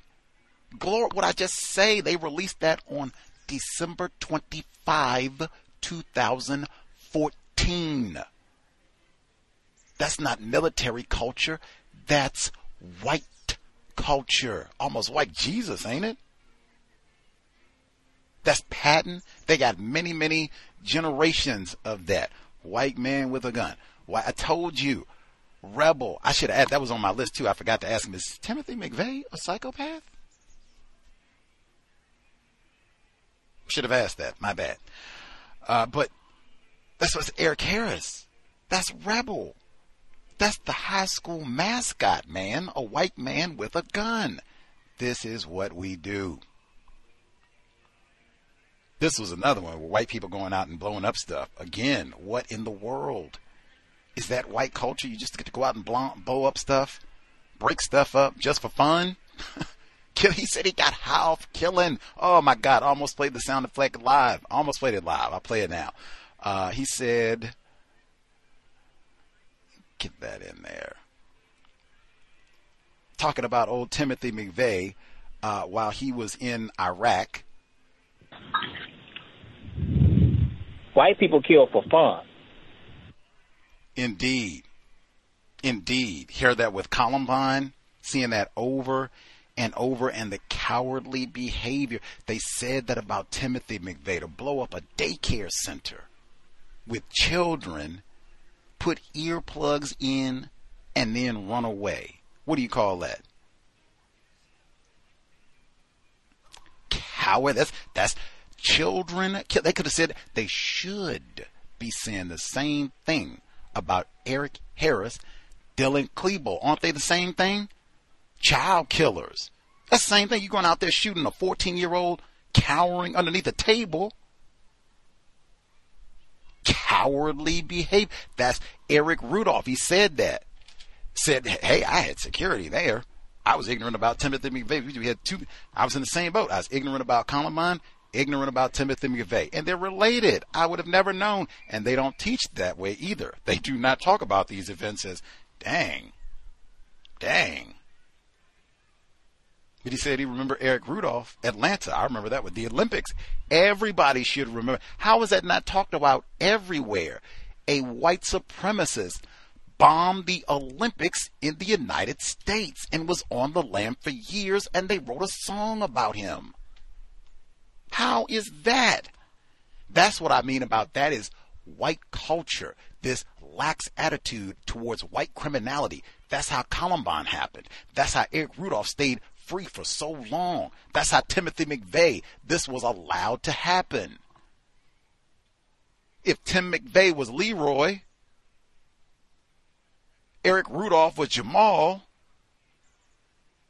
We already told about Columbine. I don't need to bring that up. And Oklahoma City, Alfred P. Murrah building would still be standing. Atlanta Olympics, at minimum, Leroy would not have been out on the lam all those years. It took them a long time to catch Eric Rudolph, and even some white people theorized, dang, are white people helping him to do this? That's not unanimous. Some white people don't think he got help, but some white people do think, man, you got some of these same people, Timothy McVeigh types, mad. The government, that's right, we support it. They made songs about him. He said that. Where I fit in so called pulp culture, how white people will see me as a white man, I am enacting just violence. That's what they said in uh, Columbine. We're the heroes. And that's how they're seen. Timothy McVeigh, excuse me, Ted Kaczynski, you mix up the white bombers. They got t-shirts. Ted Kaczynski for president. How is that? How is Jeffrey Dahmer a celebrity? How is Charles Manson a celebrity? A lot of these people killed children. How is that? What does it mean to be white? Let's see. Other folks who dialed in with a hand up. Commentary to share. Greetings. Retired firefighter in Florida. Yes, sorry about that uh, earlier. New phone, didn't know which, switch was mute. Uh, I uh, uh, been to the uh, the uh, site in Oklahoma City and uh, took pictures. I think I mentioned it on a on a pre prior uh, program. Uh, Oklahoma City is only about maybe about 55 miles away from uh, the undergraduate uh, college that I attended, uh, and I did my student teaching in Oklahoma City. Uh, I had I had it on a phone, the pictures that I took, uh, and the, the phone is uh, no good anymore. But I plan on going uh, back to Oklahoma City uh, this coming fall in and around October. Uh, and I would I plan on you know going through the uh, museum area. They have like a museum and and and also an outdoor uh, exhibit where the building used to be at. Uh, that's out there. Um, uh, so I'm somewhat familiar with the uh, incident that took place in Oklahoma City. Uh, you mentioned earlier about, uh, and I, I, heard the part when you were uh, talking with the with the guests, and it, it is true. You name the weapon, white people have the ability, the legal ability, to practice with all sorts of weaponry. I wouldn't say like ships or anything like that, but just about anything that is considered to be a ground ground uh, instrument of warfare, including tanks. Uh, you can see it on YouTube, where they actually it's a it's a uh, target practice site that looks like a mountainous canyon-like uh, uh, place, where anything from heavy machine guns to tanks to artillery weapons uh, they, you you can go out there for a small fee and get practice. So uh, it things things are quite easily available for white people to do the terrorist things that uh, uh, you are studying about. You know, right now it's, it's not very difficult at all, and and it's perfectly legal as far as getting some of these licenses that are available for people to be able to get uh, weaponry that the the uh, armies across the world actually have. Uh, so, uh, yeah, those are just my observations. I just wanted to uh, share those comments with with everybody. That's it. Great equalizer. Much obliged, retired firefighter in Florida. White culture, the great equalizer. That's what I was saying as well. Like, I mean, that sort of permissiveness. He took the point from me. He's not ignorant. He was not even born on this continent. And he is very aware. He brought up the Black Panther Party. He brought up COINTELPRO. I didn't even say all of that. He brought that up. You know goodness well. Huey P. Newton, Bobby Seale, Eldridge Cleaver, all of the black female members as well. I just can't think. Oh, Assata. She wasn't even in the black. Oh, yes, she was. Assata Shakur. All the rest of the members of the Black Panther Party. Kathleen Cleaver. I do know black female members. There you go. Uh, all the rest of them, they, you know, are out with explosives. Let me get the anarchist cookbook, see if we can get tired of these crackers and pigs. Are you serious? Are you serious? I saw what you did to them with the breakfast program, grits. I saw what you did Opalaka 3. They just had a flag. You tell me you got some niggers out there, we're going to go and, you know, get us some fertilizer. Or we just going to go get some pipe bombs, you know, make some tennis ball bombs, that sort of thing. Are you serious? You saw they just had the, uh, not effing around where they were just going out. I don't think they had, but maybe they did. I didn't hear that. I just heard that they were doing marches and they would have firearms legally, I believe, uh, and were going out doing marches, and then bang, they got arrested. Imagine some black people going out and doing that, much less having whole encampment. That's why I said that's like generations. You see that, white and all over the world. They got that in South Africa, here, white people armed, mad, not gonna take it not going to push us around. Like, what? What are you talking? That's why I said that is another defini- definition of cowardly behavior. When you are dominated by fear, they're going to take our guns. The dark people are coming. The Iraqis, we got to do something. All of that and the result ended up being you going and dime. Same thing. Timothy McVeigh. I'm gonna go shoot down non-white people who are trying to surrender, who are overmatched anyway. And then I'm taking pictures of it. They got their hands on the steel. That's the sort of thing that I'm talking about. Reading more important than watching television, non-fiction section. You got tons of people like, it would be totally different if we were all PhD scholars and we knew about all of this. Oh yes, I'm very informed. Timothy McVeigh, how that relates to white supremacy, racism, and the uh, Columbine, and Ted Kaczynski, and and Eric Rudolph, and how that gets us to January 6th. Trump election, as he said, the boogaloo, all of that, the attacks on the power grids right now. If we knew all of this, let's get to the fiction. Say, hey, we could read Hunter. That's not the case. It's not even close. And you'll see so many of those patterns, not just from, dang, this same thing like Eric Harris, Dylan Klebold. And even the broader patterns, what I kept emphasizing. Dang, I'm collecting pictures of some non white people that we bombed. Since we're talking about Oklahoma, I guess I can mention Tulsa, right? We go bomb Iraqis, we go bomb Black Wall Street, same thing. Bombing cowardly behavior got some people that are overmatched anyway, and we can show off our superior firepower and brag about doing it. And then keep little keepsakes and mementos of this conduct. That's white culture.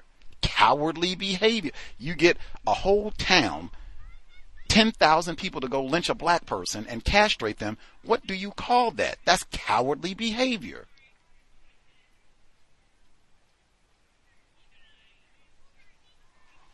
Any hoodles, learn a little bit about everything, white guests only. Heard that even repeated, some of the folks who participated with us. Other folks, if they have any other commentary uh, to share what they heard from the guest, how all of this relates to Columbine or commentary uh, from the past week, getting our teaspoon of compensatory call in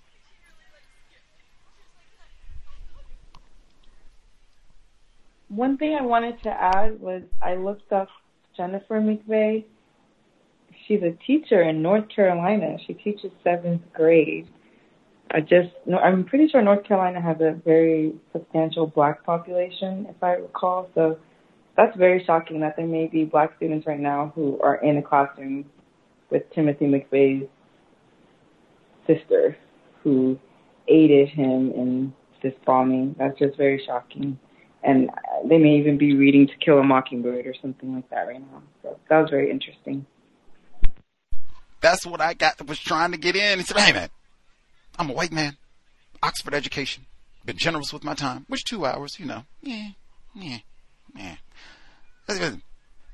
Talk about this all night with you. I'm out of here. Why did I want to like, oh, wait a minute, Jennifer McVeigh. He wrote, this is chapter four, Tim and Terry, that's Terry and James, well, Tim and Terry and James, and that's it. Meaning there's nobody else who carried out this bombing, even though his book suggests, wow, it seems to be a lot of evidence that suggests other people were involved. Jennifer specifically. When Jennifer McVeigh heard her older brother's name on the radio, her first concern was to avoid being sucked into the bombing conspiracy herself. She was in Florida visiting friends and family on an extended spring break. See there? White people get the extended spring break. But many people knew she was close to Tim, despite their six year age difference, and knew she shared many of his political ideas. Mommy Z just says she teaches at the school in North Carolina. Share many of the ideas of old Tim McVeigh, aka Tim Tuttle. It continues. She was not surprised that he had involved himself in a big revolutionary act because he had all but told her already. A month or two earlier, Tim had written to warn her that something big would happen in the month of the bull, in quotes. I didn't even know that's what April is. Is that the Chinese calendar? What? Uh, and that should stay in, and that she should stay in Florida for as long as possible. He wanted to protect her and told her to burn the letter. Isn't that mission impossible? like, come on. Who has anybody done that? You mail your cousin Leroy, Samantha, whoever it is, Keisha, say, look here. We're to do X, Y, and Z. Got contraband at the barbecue. Sneak, smuggle it in, put it in the chitlins. Burn this message upon receipt. Like, come on, come on. It continues. Uh, which she did burn the letter the same day. Jennifer was living in her father's house in Pendleton, New York, which is like a stone's throw from Buffalo, metaphor, uh, and work. Oh man, Wait for it. Uh, we'll be here Monday, 8 p.m. Eastern, 5 p.m. Pacific. White guests only. White guests only. Even if I pick somebody who is classified as non-white, I'm generally metaphor holding my nose. That's what they say. I'm all about. Let's get at Mr. Gumbel. See if we can learn. White guests only.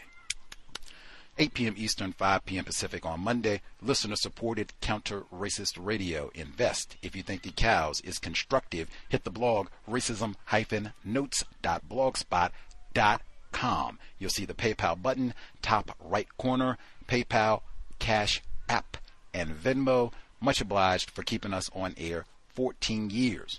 Now, Jenny McVeigh.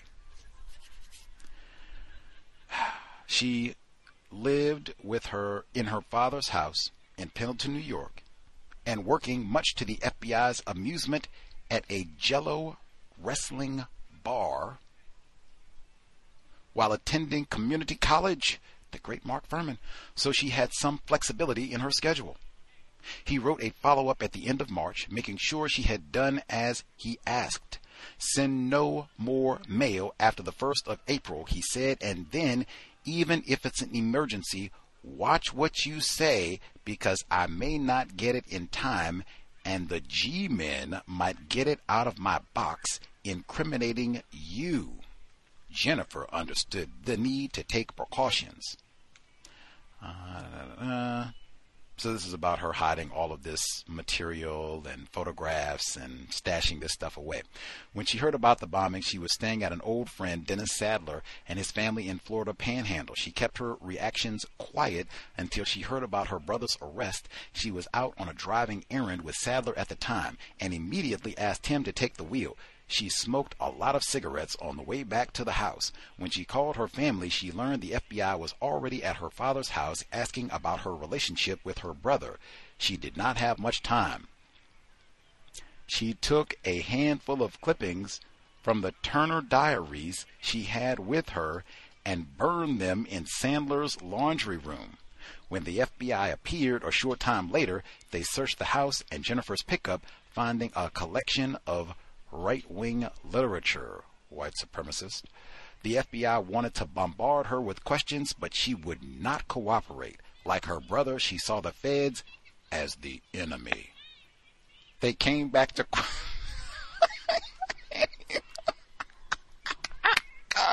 I can't even. I started reading this. She said she's teaching the middle schoolers in North What in the world? You got black people, young academic, one of our listeners, want to be teachers, help the young people. What they say, children are our future. Get out of here. Did she change her name? I wonder. I don't know. She said she found her. How you get a job teaching? Your brother killed 168 people, injured hundreds, got executed on closed circuit TV. Eh, I guess they got the teacher. Shortage I was going to say, but they got the teacher shortage. They got the teacher shortage. Let me continue. It says. She would not cooperate. Like her brother, she saw the feds as the enemy. They came back to question her again and again over the course of the weekend, and she became only more resistant. Defiant was the word the feds, feds used to characterize her, but she soon learned how persuasive the FBI can be. Are you now, one more time. Hey, man, I got things to do, man. Yeah, yeah, yeah, yeah, yeah. We sit around talk about bomb this and white woman that and white. I got how much time, man? Come on, come on, come on. Saturday, man. He's in L.A. too, so I mean, hey, not about you. all. I'm in California. Saturday night, L.A. specifically. White man. Those of us not in that lofty position, dang, is Jenny McVeigh teaching? I'm wounded. I'm wounded. I'm wounded. You found the wrong Jenny. That's not how you know that's the Jenny. How you know that that's her? Uh, you you got some fake news, Z's mom. How you know that that's Timothy McVeigh's sister, who is the middle school teacher?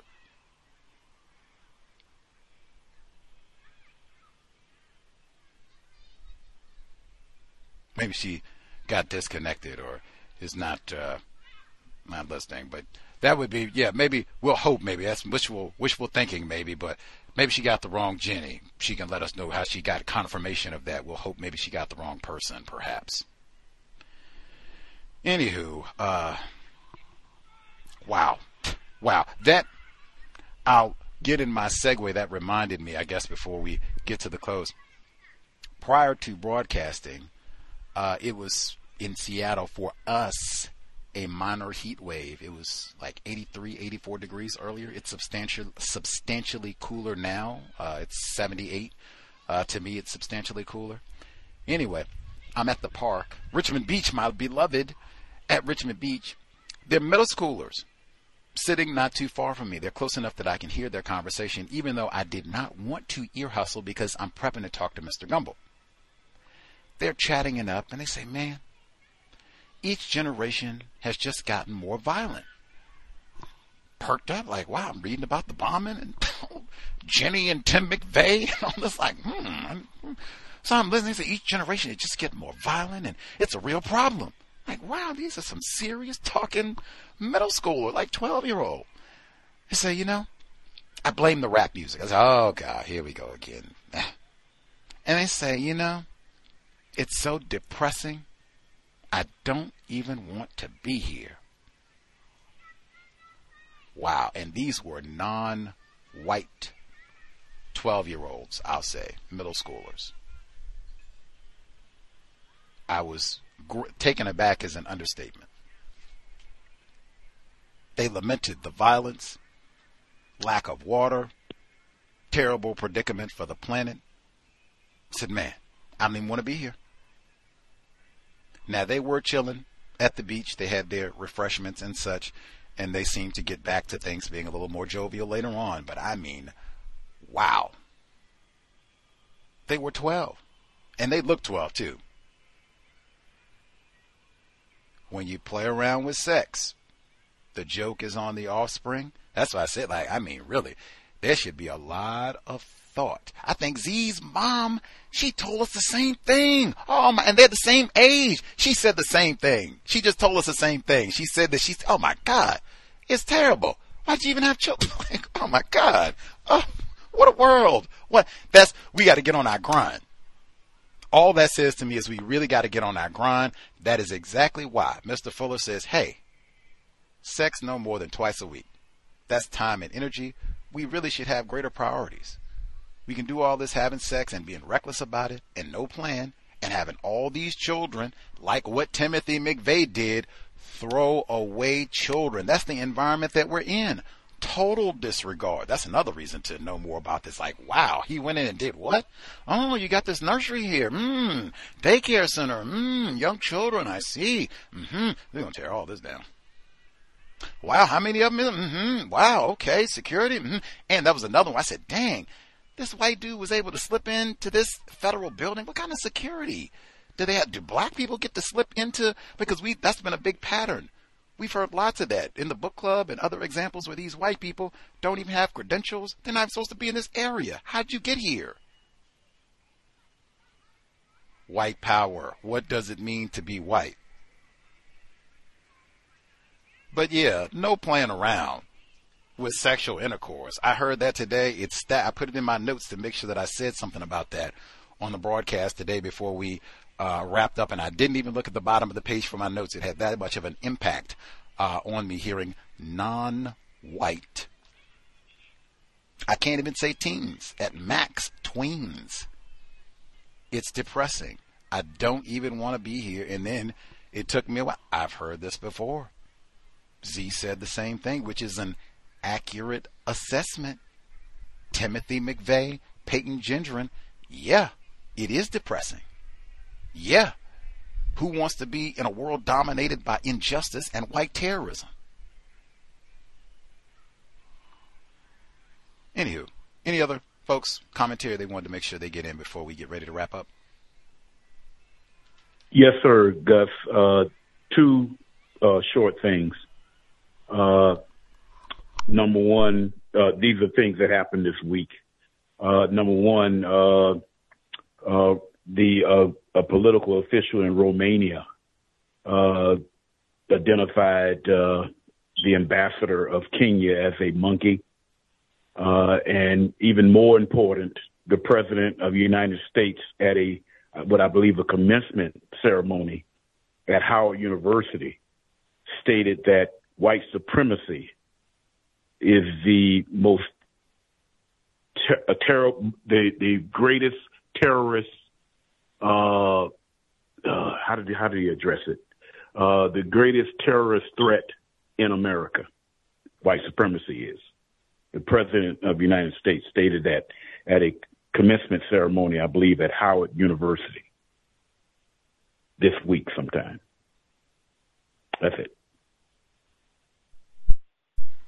I see. That was uh, maybe he said it again, but it looks like that was in May, uh, where he said, where he said it looks like that's the way he phrased it. The most dangerous terrorist threat uh, is apparently the way it was phrased. I guess I can read the full con. Politico.com has this from May of this year. Uh, he says President Joe Biden denounced white supremacy as the most dangerous terrorist threat to the nation in his commencement address to Howard University's graduating class on Saturday. This is the first part of May uh, a couple of years ago. Uh, and then I guess the full quote White supremacy is the single most dangerous terrorist threat in our homeland, Biden said, and I'm not just saying that. Saying this because I'm at a black HBCU, I say this wherever I go. Well, that would be the tell. So maybe he said this again this week. Now, if he says that at the Oval Office, the State of the Union address, he's up for reelection, put that on your campaign trail. Biden, reelection. the greatest threat to the I, homeland. I probably have it wrong. Let's see. I probably have it wrong. Uh, I, and I probably didn't look at the date uh, thoroughly. Uh, but even so, I thought it was interesting. I've never heard it before un- until looking at it today. Yeah, it looks like he didn't say it this past week. He did say that at Howard in May for the commencement. But I mean, hey, that would be that does not impress me. Um, you'd have to say that everywhere you go. Like I said, put that on the campaign trail that's coming up. Biden 2024 re-election time. Hey, we are dealing with white terrorism right here. That is the greatest threat to the homeland. I'm not turning a blind eye. We are addressing it front and center. Make that a part of the presidential debates with my man Ron DeSantis or whoever ends up getting the, not Donald Trump, whomever gets the nomination. Make that a part of the debate on the campaign trail. We are addressing white terrorism, greatest threat to the U.S. homeland. That would impress me. But just wait until you go to some Negro school and say that to get a few whoopee and they'll vote for me and then, you know, off to other topics and say Ukraine and we got things yeah, yeah, yeah, yeah, yeah, yeah. Any other commentary folks have before they? I agree.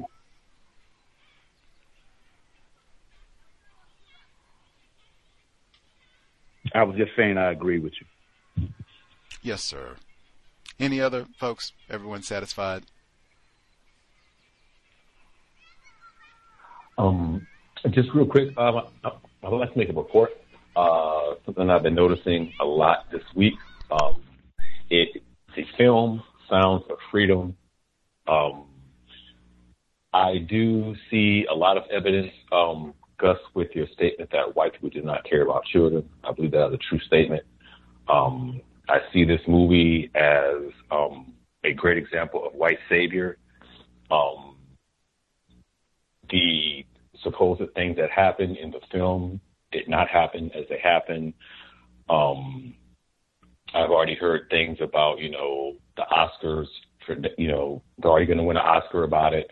Um, I see the misdirection is saying that um, South America is where you get this child trafficking from. Um, I see that it's used politically as far as the quote unquote left and right, how they want to blame child trafficking on the quote unquote left and uh, Mr. Biden. Um, very despicable. Um, and there's a lot can, can be said about this. Um, thank you for your time.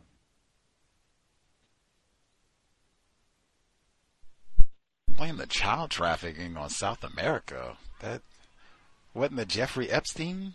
Is he Brazilian now?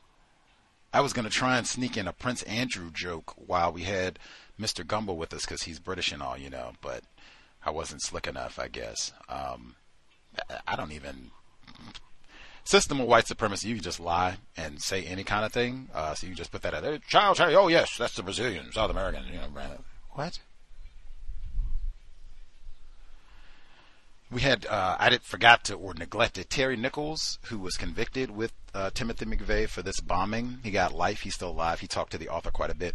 Terry Nichols got a mail order bride from the Philippines. Oh, I did get that in. And Timothy McVeigh was having sex with her. That's probably straight rape. Uh, but having sex with her, having an affair, so called. But that's probably just straight rape.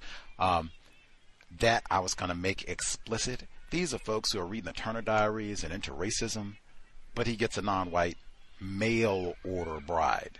One, that's an enormous position of power right there. And another illustration, you can practice white supremacy racism and still engage in sexual activity with a non-white person. It's a long history of that, but many of us still get confused about that. But yeah, that's another tidbit I didn't know either. Uh, Terry Nichols, co-conspirator who was actually convicted in all of this with Mr. McVeigh, Cal Bell. And I guess Timothy McVeigh too cowbell and the homoeroticism. They thought the two were gay lovers. Wow. And that's Ted Kaczynski was declined for a sex change. The Supermax in Colorado, they called Tim McVeigh Virgin McVeigh. It was rumored Eric Harris, Dylan Klebold, died virgins. They're in high school, so it's a little bit more understandable at 17, but still. Pattern right there. Big one. Big one. Anywho, uh, much obliged. Folks tuning in, apologies for the uh, tech snafu for the folks who are listening in via the phone line. We'll be here on Monday. Cannot wait. Much obliged for folks tuning in, hopefully worthy of your Saturday evening. Yes. Uh, sobriety would be best, particularly under conditions of white supremacy racism. Creator, we ask that you help us remain patient with other victims of white supremacy. We ask that you help us remain patient with ourselves. Remind us to demonstrate the highest levels of black self respect at all times, in all places, each and every time we are in contact with another black person. It has been time replace white supremacy with justice immediately. No name calling, no gossiping, no throwaway offspring. Cow signing out. Thanks all for tuning in. Nigga, you so brainwashed. I'm a victim, brother. Problem. You're a victim. Yeah. I'm a victim of 400 years of conditioning. Shut up. The man has programmed my condition. Mm-hmm. Even my conditioning has been conditioned. With Lucky Land slots, you can get lucky just about anywhere. Dearly beloved, we are gathered here today to. Has anyone seen the bride and groom? Sorry, sorry, we're here. We were getting lucky in the limo and we lost track of time. No, Lucky Land Casino, with cash prizes that add up quicker than a guest registry. In that case, I pronounce you lucky.